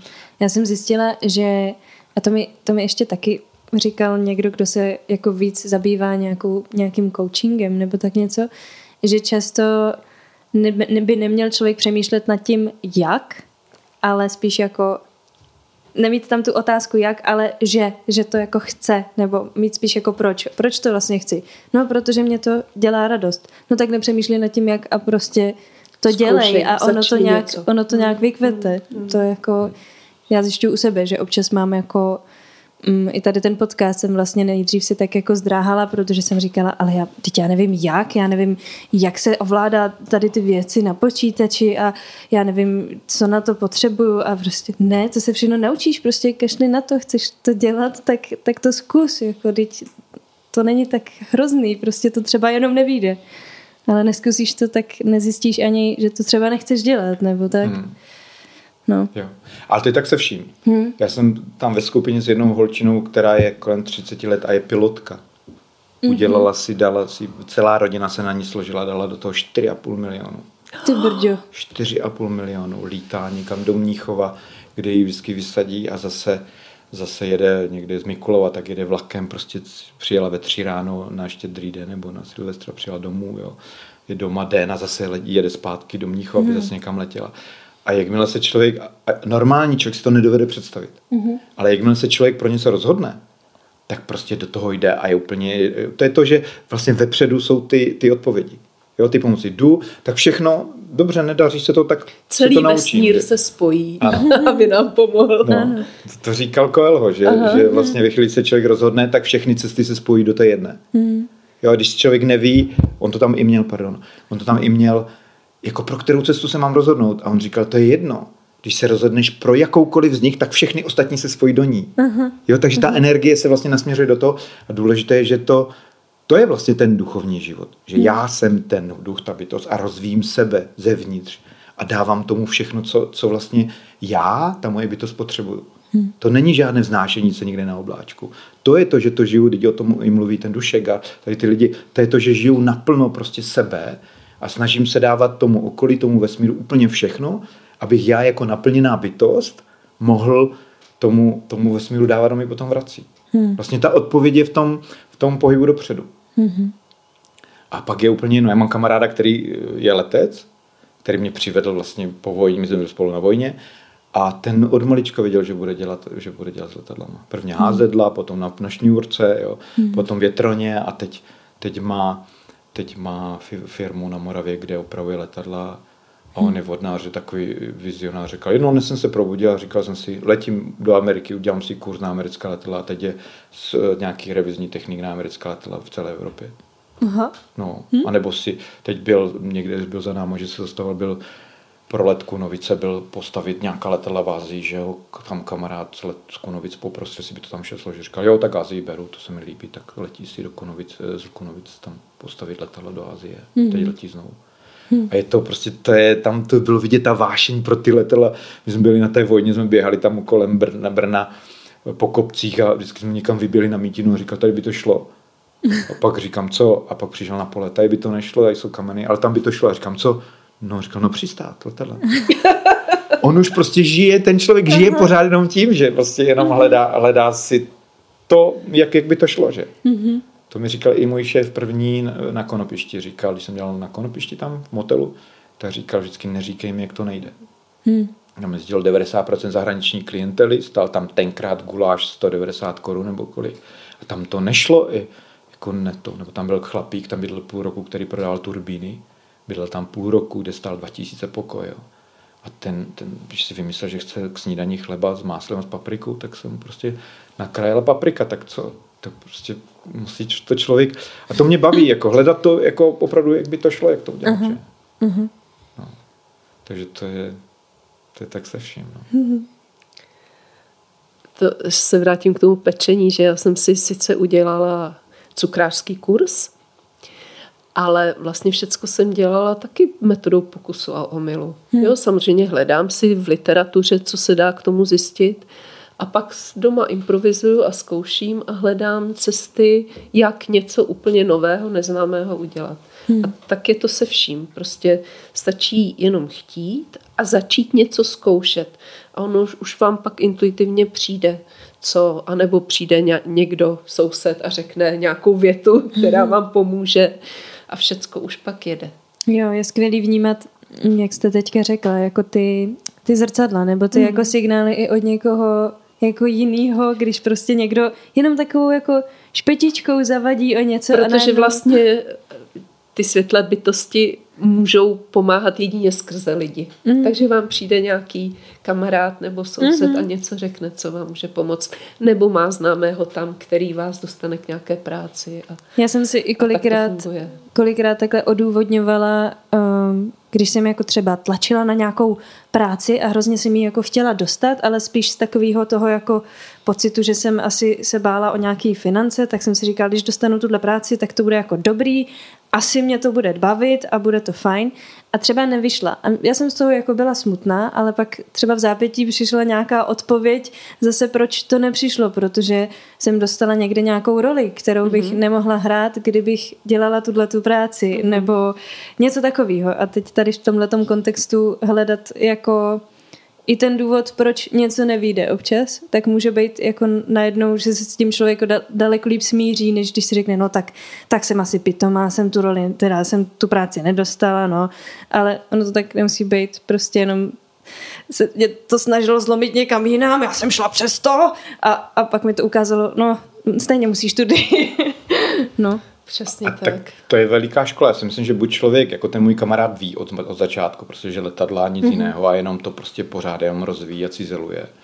A nebo když neví, tak musí hledat tu cestu, dát do toho tu energii. Hmm. To se mi líbí ta věta od Elánu, nevím, co chcem, vím, co nechcem. Prostě někdy musí člověk vyzkoušet ne, ne, ne a pak najednou z toho automaticky vyjede to ano. Ale když tomu tu energii nedá, hmm. tak se to nedozví. Hmm. A proto je důležité i vyzkoušet si ty neúspěchy, proto se člověk na tom učí, protože to já vím, to pod, mě to vlastně podnikání nejvíc naučilo. Protože člověk jako věděl něco, že chce, teď to nešlo, nájem, jo, dlouhodobě a teď člověk jde do toho a, tla, a pak už se věděl, že prostě musím vyvinout energii, jakýmkoliv směrem a prostě musím jenom to rozpohybovat. Jo? A když už jsem moc dlouho stagnoval, tak jsem do toho šel a ono se to nakonec někudy vždycky hmm. provrtalo a teď už vím, že to je vlastně nejdůležitější věc, ten pohyb. Jo, dává do toho tu energii a ono někdo si řekne, že jsme nějací jako letáci nebo něco, ale ta energie, teď vlastně vy, vy umělci o tom pořád mluvíte, byla tam ta energie, to se se bouchlo do toho, omlouvám se. Dobrý. Do to, jo, že je tam v tom ta energie, teď mm-hmm. to je to, čím vlastně žijeme. To je to, to nadšení, je ta energie, to, co se obohacujeme, že ta láska je ta energie a jedno, jedno, jedno, jedno jestli k tomu člověku nebo k té věci. A to nám dává zase zpětně tu energii, co nás zaplňuje. A když si člověk vybere tu dobrou věc, která ho naplňuje, která ho baví, tak ho to zpětně vlastně dotuje a dopuje tou energii, která nám dává zase novou energii k tomu jít něco dělat dál. Že? Mm-hmm.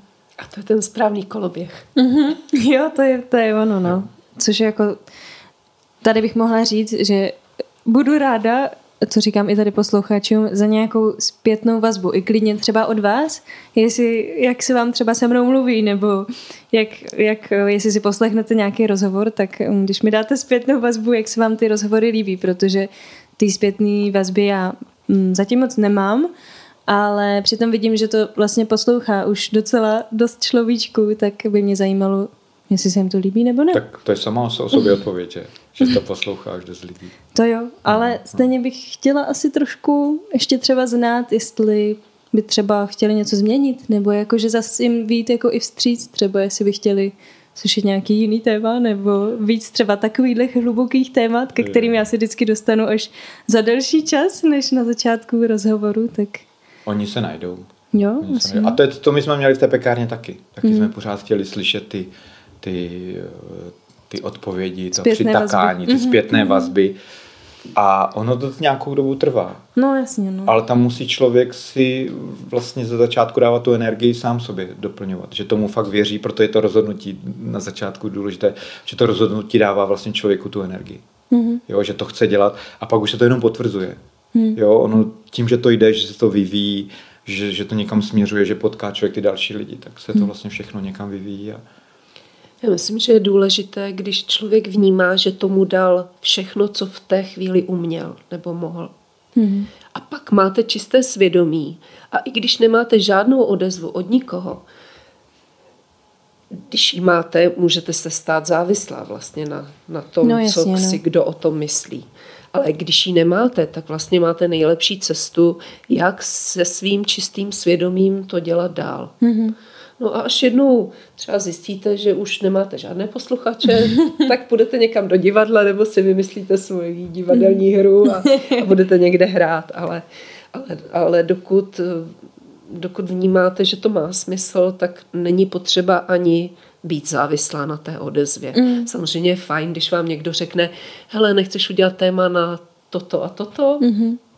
Tak je to samozřejmě možnost. Pozor na to, manželka je solitér, jo. To je pořádku. Ona je, to je ona je vlčice, která běhá sama, jo. Jak to bylo to, to který běhá z vlk, ta, která běhá z vlky. A Takže moje pravda, žena si no. umí, to je krásná jako vlastnost, ona si umí tu svoji práci obhájit, jo, Mhm. a umí si to. Takže to je úžasné, to je potřeba, ale pak jsou lidi, kteří opravdu potřebují tu odezvu, Mhm. jo. A já si myslím, že to je vidět i na tom, jo, na tom, mm, na těch posluchačích, že jsou, že to postupně navaluje. Jo. Mně to zatím dává smysl hm, hlavně i proto, že jsem pra- mě právě kolikrát i hodně pomohla jenom ta zpětná vazba právě s tím hostem, že jako ten host mi třeba řekl, s tebou se tak krásně jako povídalo a já jsem se najednou tak uvolnil, uvolnila a, a bylo to takový v klidu, nebyl to takový ten rozhovor v televizi, ano, ano, tak mi to řekněte, no, no, no, to jako Jo, rychle je na to čas a, povídání. a to, tak uh, a i že, že třeba najednou dokázali otevřít nějaký téma, co, co třeba se jim špatně říkalo a nechtěli třeba o něm mluvit a najednou zjistili, že o něm mluví tady se mnou a přitom jsme se třeba nějak moc neznali, tak tohle jsou pro mě jako kouzelný zpětný vazby, nebo i, i prostě třeba teď mi napsala jedna kamarádka, že si poslechla uh, rozhovor uh, s, jako s ní a se mnou. Jako její vlastní rozhovor se mnou a říkala, že vlastně si znova potvrdila, proč dělá svoji práci. Mm-hmm. Že právě si to vlastně poslechla sama sebe mm-hmm. a zjistila, že vlastně jo, že vlastně tohle je proč já to dělám. Měla nějaký lehký jako takový asi mm, nebyla si najednou jistá a, a tohle jí to jak potvrdilo, což bylo úplně jako no a to je ono, to já vlastně chci dávat, to je úplně skvělý. Takže tohle jsou ty maličký skříčky, co pak jako přijdou. Ale taky mě samozřejmě inspiruje úplně každý, i kdyby nějakým maličkým střípečkem, tak úplně každý vždycky mi přijde, že ten host přijde ve správnou chvíli, co má přijít. Proto i já jako netlačím na ty lidi, musí to přijít prostě tenhle datum, nahrávám jenom v úterý a nazdar, ale protože fakt, jak jsme se o tom bavili, to hmm. prostě nějak všechno spolu souvisí a, a vždycky mi ty lidi řeknou, přesně to, co potřebuji slyšet. Si taky A- myslím, a že tak. to pro vás musí být nesmírně obohacující. Jo, je to No. tak. No, já jsem si říkal, když se, jsem se dívám na podcasty, rád, když mám teda čas, no, když počítáme ty kasy, že? Ty, ty, pořád ty mince musíme počítat po každém trhu, tak se rád na to dívám a, a říkám si, že to musí být právě neuvěřitelně jako naplňující pro ty lidi. Teď jsem třeba poslouchal nějakou paní Chudlíkovou koučku, jo, lektorku, která, to bych se tady zase rozpovídal, a poslouchal jsem ji celé léto, když jsem u našich na chatě stříhal plot živý a zkracoval mm. jsem ho. Tak když jsem viděl, z koho tam všechno měla, jo, nebo když se dívám na ty různé podcasty, tak si říkám, to musí být neuvěřitelně právě obohacující i pro ty moderátory. Mm-hmm. Že se potkají takové lidi, kteří, o kte- o kterém vůbec my ani jako nevíme a dozví se takové věci právě i z toho takového, když se ten rozhovor rozjede. Mm-hmm. A takové z toho osobního života, které se jinak nedozví nikdo. Že? Takže mm-hmm. já si myslím, že skvělá práce a lidi už jenom tím, že říkáte, jak vás to obohacuje. Jo, já to, to zase díky vám jsem si připomněla. No. Taky no. Hm. A já to mám tak, jak jsem jako hodně mluvný, když se takto dám s někým do řeči, mm-hmm tak já to mám takovou jako sérii příběhů, třeba když vozím uh, obchody, já ani nemůžu výjíždět, protože já přijedu o dvě hodiny později. Protože vždycky, si s ním já povídat. musím sám sebe hlídat. Je. Většinou se mi to nepodaří, když třeba mám ještě okruh východní Čechy, jsme udělali, tak tam mám s každou tou, teď už jezdí řidič, takže už tolik ne, ale když jsem začínal, jsem to čtyři roky rozjížděl já, tak jsem s každou, každým v tom obchodě jsem měl buď obchod, buď prodavačku nebo vedoucí, s kým mám nějaký ten příběh rozpovídaný. Mm-hmm. A je to, mhm. bylo to úžasné, jako, že vždycky jsme začali a pokračovali v tom a, a to je, myslím, že to je nejlepší předávání, že tam člověk spoustu věcí se dozví o toho druhého, ale spoustu věcí se dozví i o sobě.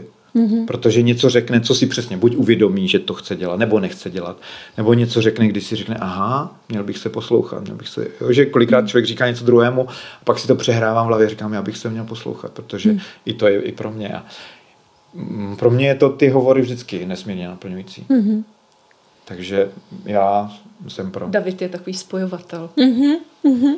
No, já to mám rád.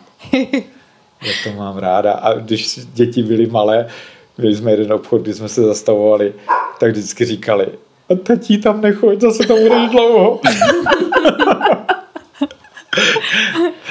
a sousedka říkala, a zase jste se chytili za jazyk, co? jako, ale v tom povídacím slova mhm. smyslu, no, tak. Hmm. Jenomže vlastně to je to nejdůležitější na tom obchodu. Hmm. Ty mezilidské vztahy. Hmm. To, že se tam prodá nějaký koláč a někdo si ho sní, je fajn, ale vlastně to, co si předávají potom ze svého nitra, tak to je mnohem hodnotnější. Takže mm-hmm. klidně to zdržení se dá nějak tolerovat. Mm-hmm. Jo, mě to štve potom samotného, když už je to dlouho. Protože neplním, neplním to, co chci po svých řidičích. Že? Ale, ale mm, je to fajn. Mm-hmm. Ale hlavně tam je i to, že jak se člověk vyvíjí sám v sobě, tak přesně potkává zase úplně jiné lidi, se kterými se zase zpětně dává nebo vyměňuje to, co sám řeší. Mm-hmm. Je vždycky to tak je. To je A to taky není náhoda. Mm. Jo. Že potom, třeba teď jsme se s někým bavili, jo, náš pan dodavatel zeleniny. My si přáli už 25 let, jo, a teď jsme si povídali, povídali a on říkal, no já toho vím hodně, ale vy toho víte ještě víc, to se teda divím. A jak to, že, jak to, že jsme si takto nikdy nepopovídali? A já říkám, no já nevím, tak asi nebyl ten, asi teprve teď přišel ten správný čas. Mm-hmm. Říká, tak si musíme dát závazek, že minimálně jednou za čtvrt roku si zavoláme, jo? Říkal, mm-hmm. tak fajn. A taky to opravdu jako do té doby nebylo, že jsme mm-hmm. tak mhm. spíš si jako popřáli a viděl, on nám vždycky pošle bednu zeleniny, jo, my mu pošleme kalendář nebo chleba. A jo, měli jsme takový vstřícný vztah, že mm-hmm. to je fakt on to dělá dlouho, už já nevím, 40 let, nebo on říká, že začíná tím, že vozil třešně nebo jahody po vlaku, mm-hmm. že za mhm. komunismu, že prodával krabičky prostě ve vlaku jako mm-hmm. klub. A, a prostě v pravý čas to přijde. Mm. A já už tomu věřím. A zjistil jsem, že na to je vlastně nejlepší mlčet ze začátku. Při tím mlčením se vlastně to, to ticho se vlastně prolamuje a buduje se ta, to něco, kdy to najednou najednou vyjde, vyjde ven. začátku jsem měl tendenci tlačit do lidí, mm-hmm. to jsem se musel odnaučit, protože to potom tak jako spíš od... Ale ve chvíli, kdy člověk začne mlčet, tak je to, když nahlas mlčí, tak, tak, to, tak to funguje. Krásný. No, protože v tom mlčení fakt je taková úžasná síla. Jo, lepší než tom tomu říkáme apoštolský. o ničem. Tak ne, to taky, ale to je ten apoštolský syndrom. Jo, mm-hmm. tomu říkáme. Jak se člověk něco dozví, tak má tendenci to do všech nalít. Jo, má to nadšení, mm-hmm. chce to všem mm-hmm. sdělit, ale pak už je tím otravný. Mm-hmm. Pak už celá rodina, všichni už ho mají dost. No a takže pak, pak se člověk musí naučit, že je lepší stichnout. A, mm-hmm. a ona ta magnetická přitažlivost to zase všechno jako zase srovná. A jakmile tomu člověk uvěří, že to funguje, nebo ne uvěří, potvr, uvěří tím, že si to potvrdí, tak zjistí, že to vlastně všechno funguje hmm. dokonale. No a manželka říká, že někdy jsem takový jako brumla. Já, já si potřebuji čas za času utfo, ufouknout ten kotel, jo? ten mm-hmm. kotel čas za času potřebuje upustit páru. Upustit páru. tak teď, teď jsme si dali takový závazek, že eh, nebo já osobně, že, že vlastně chci být ještě vlastně pozitivnější v tom. Uh-huh. Jako nepřipou, protože vlastně ta negace člověka oslabuje. Ne, že bych chtěl, dřív jsem byl takový úleťák, jako hmm. že jsem lítal ve vzduchu, hmm. ale teď, když jako ví člověk, že vědomě, co ty dobré věci dokážou, hmm. jo, v jakémkoliv oboru, tak si najednou začíná uvědomovat, jak je to důležité být jako vlastně, nechci říct striktně, to asi není to, ale být jako v tom opravdu pozitivní, jako vědomě. Mm-hmm. To třeba umí ten dušek výborně. Jo, jo, jo. No. no vidíte, já jsem se zrovna včera v práci setkala s paní, která, uh, která prostě, to bylo úplně jasný, že si potřebuje na někom vylít svůj stek, který ale pramení prostě z toho strachu, jakože ona nezíská to, co chce. Hmm. Takže, ale to bylo tak intenzivní, jako dlouho na mě nikdo takhle nekřičel a ještě bez jakýhokoliv důvodu. To bylo ještě jako tak, že já jsem fakt jí nemohla pomoct tu chvíli nijak a ona křičela spíš jakoby ne na mě, ale vedle mě, ale já jsem tam zrovna prostě byla, zrovna byla ten hromosvod, no, ale teda jako to už se mi hodně dlouho nestalo a já jsem se snažila to tak jako odrazit, ale stejně jsem se potom ještě jako 10 minut takhle klepala a úplně se mi udělala jako špatně, protože to fakt jako takovou energii měla ta ženská, to bylo úplně, mě to vykulilo, jako já, já jsem z takový jako hodně klidný rodiny, my se moc nehádáme, ani teda tady s mým mužem se jako, jsme se nikdy nehádali, no vlastně jsme se nikdy nehádali, tak je to takový pro mě tak jako vždycky šok, jako že, že někdo umí až takhle čtít síru i na někoho, kdo i on ví, že za to nemůže, nebo že mu hmm. nepomůže. Ale to je potřeba se naučit. No jasně. To, to je no právě to... protože jste asi taková klidná, tak je to, hmm. vesmír vám posílá no, jasně. další. Protože to říká, um, eh, to mě i hodně naučila manželka, ona vždycky říká, toto je moje, stan, moje půlka stolu a toto hmm. je tvoje půlka stolu. A člověk si musí říct, že to je jeho problém. Jo, jo. jo to bylo v těch ostře sledovaných vlacích, jak on křičel vždycky do toho Einslíku. Jo, křičel do toho okýnka, do toho dvorku, aby se vyřval. My jsme měli jedno takové řidiče, který byl naštvaný a řval vždycky v domě na chodbu. Jo, a potřeboval to zase vyřvat. Takže to tak člověk, a to je tak, to, to člověk potřebuje nějakou praxi v tom, aby se to naučil říct, jo, jo, nemá to lehké, ten člověk potřebuje. Jo, to, to já se učím, no, učím pořád, akorát no. teď jsem jako zjistila, že mě to jako překvapilo, mm. jakože hodně, protože... Na, protože já... i ta síla je teď no, obrovská, která je, no. proudí k zemi, takže to ve, v lidech vyvolává mnohonásobně Přesně větší... Tak. Hlavně to bylo po dlouhé době, osob, já, to jsem vám asi neříkala, já dělám na psychiatrii jako sestra, takže tam jako bych to měla čekat, ale na mě často jakoby jsou třeba nepříjemný po telefonu a to už nějak jako umím si s tím popasovat a teď po dlouhé době to bylo osobně a to bylo jako úplně co se děje teďka. A mhm. dokázala jsem mhm. si jakoby ustát svoje, zůstat vlastně klidná i se s ní jako rozloučit normálně, mm. ale zjistila jsem, že stejně mě to úplně rozhodilo a musela jsem to prostě rozdejchat potom hodně, no, abych si to jako nepustila nějak blíž. Tak to jsou lekce, které dostáváme pořád. No jasně, to není Já jsem jako se tohle nic učila, když jsme měli právě ten obchůdek, mm. tak tam občas přišel z nějaký zákazník, který si potřeboval vylít svoje negativní emoce ven a já jsem dřív bývala taková jako hodně od rány a jako... Přísná, ale spravedlivá. Uměla jsem dobře používat svůj jazyk, takže byla jsem schopná prostě toho člověka úplně jako dostat na zem. Jo, ale to není cesta. Hmm. Viděli jsme krásný film o Budhovi, kdy on seděl pod stromem a ti nepřátelé na něj stříleli šípy a teď prostě letělo takové jako tisíce šípů a těsně před ním, protože on seděl v klidu u toho stromu, jenom dobré myšlenky a teď těsně před ním ty šípy se změnily na růžové plátky, které padly k zemi. Mm-hmm. Tak jsem si vždycky říká, aha, musím prostě si udržet tady tu pozitivitu a když člověk ví, že ten druhý člověk je vlastně nějakým způsobem bolavý, nemocný, chudák, jo, že to prostě má v sobě a Teď potřebuje se s tím nějak popasovat a neví, co s tím, tak to moc pomáhá k tomu hmm. si udržet tu láskyplnost, milosrdenství a v duchu si říkat chudáku, jako já vím, jako hmm. teď, teď se s tím nedokážeš jinak líp vyrovnat. Hmm. A když vy mu neodpovíte zlé, tak mu vlastně nedáte Tu živnou půdu. živnou půdu k tomu, aby v to, on v tom mohl pokračovat. Když se na něj usmějete nebo obejmete nebo mu něco hezkého řeknete, tak aby se nenaštval ještě víc, No, to že se jo? stalo přesně včera, ano. Ale i tak to v něm určitě pracuje. I když se jako navenek naštve ještě víc, hmm. ale vy jste to prostě ustála a vyhrála znovu. No, mrzelo mě to jako samozřejmě i spíš jako z toho jejího, jejího pohledu, no, že jako má, je v takovýhle až situaci, že jí to dožene až k takovýmhle jako takovýhle reakci, no, tak spíš tohle jsem si jako pak zpětně říkala, jako ty jo, no tak to, to A nějak- fyzicky moc pomáhá, když se soustředíte do svého centra, mm-hmm. což je prostě mezi tou, mm, kolem té druhé čakry, kolem mm-hmm. pupíku, tak to víte i jako herečka, když chcete trému nějak ovládnout mm-hmm. nebo správně dýchat, abyste tu energii zase nakul, nakulu, kumulovala, tak do toho centra. A tam mm-hmm. vlastně, když to ustojíte, tak vám to už pak ty emoce nerozhodí. Hm. Dýchat do, do centra. Ne, to se člověk učí pořád. Já jsem měl jeden čas takovou bojovnou, taky časem byl spíš takový mírný, takový za, za, za, zalezlý vevnitř. Tak jsem měl takovou bojovnou tu, že jsem se párkrát bál i poprat. Jsem potřeboval jako přesunout na druhou stranu. A pak z toho byly dvě takové nepříjemné situace, že jsem říkal, to už, už ne.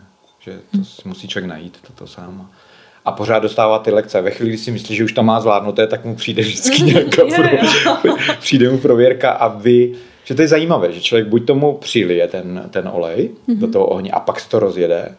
Jednou můj otec, když byly volby, tak na mě něco, byl tenkrát, byl Schwarzenberg a Zeman, a něco, a ty si to, a to říkám, tati, nech toho, já to umím taky. Jak já jsem tvůj syn, chceš to? A já jsem fakt kliděz jinak. Mm-hmm. A on to rozjel, říkám, chceš, tak to dostaneš. Tak jsme na sebe řvali, asi pět minut jsme na sebe řvali. Jejda. On to potom položil mm-hmm. a druhý den mi volá, říká, bavíš se se mnou ještě? A říkám, jo, v pohodě, já jsem ti jenom říkal, že to umím taky. a už ví, já jsem říkal, tati, to je, to, to je, už mu říkám, "Mm, to je tabu, nechoď tam. Tam prostě o tom se nebavíme, to nemá cenu. Čiže člověk, jak to rozjede, tak vlastně tomu dává jenom té vášni, tomu něčemu ohnivému, mm-hmm. dává fakt opravdu další oheň. Jo, no. když se lidi na něco začnou stěžovat a tak. No. A pak to, pak, pak to rozrůstá se a to, to se fakt stane, může stát nekontrolovaný požár, požár a to je vidět i v těch filmech, když tam někoho vedou na tu šibenici, kdo do té doby byl hrdina a teď nevím, ta lůza začne po něm házet prostě to kamení a rajčata a řve. Říkáte si, kde se to bere? No a oni vlastně všechno tu frustraci, tu nespokojenost Jo, jo. ze života vlastně přelíjí v tu chvíli jako na něj. No. A to je, já myslím, že to je právě to je ta duchovní cesta, ta duchovní činnost, že toto postupně se naučit zvládat a říct, mm-hmm. toto už nepotřebuji, to už není moje, tak to postupně odkládat. A, a pak už se nemusíme... A hlavně to je jako nekonečný proces, Něco to se nedá říct, že by udělal člověk Ale jeden většinou krok. se to zjemňuje, když Jo, člověk to je se jako, snaží. No. to jsem myslela jako vlastně pozitivně, že je to Jo, nekonečný, ano, ano, protože já jsem se o tom nedávno bavila taky zase se svým Davidem tady, že, uh, že vlastně kdyby byl člověk jako bez problémů, spokojený, bez pocitu, že musí někam směřovat, že je dokonalej, no tak už může uřít, že tam už není jako, No jasně, no. tam už není kam směřovat, no tak to máš všechno vyřešený, tak nashledanou, kde No. je ten vyšší level? No, no, no, no. tam někde. No, no. no, tak to jsme říkali. A tak nám ho otevře nějaká paní tady někde na trhu nebo, nebo v ordinaci. Že nám ten další level No, otevře paní na tak. trhu nebo, na, nebo v ordinaci. Přesně tak. No. Nás, nás přišel zkoušet na trh nějaký klub členů Sisyfos. Jak oni mají ty, udělují ty bludné balvany nebo něco. Tak Vůbec přišel, ne. přijel na kole a říkal, no vy tady máte, vy ten bezlepek tady, to jako, eh, vy to tady zkoušíte, že to, to vám ty celebrity z té Ameriky řekli, že nějaká bezlepková dieta, ale ona žádná není, to je vymyšlenost. Jo, aha. A normálně říkal, prosím, to si ze mě děláte legraci. A ty lidi, co mají alergie a nemůžou to jíst. No a kdo jim to řekl? Říkám, tak asi byli u doktora, ne? Asi jim to potvrdili něco. No to je jenom celé vymyšlenost. A teď člověk jako potká takové. A teď říká si, co to je, je to zkouška, nebo mě testuje.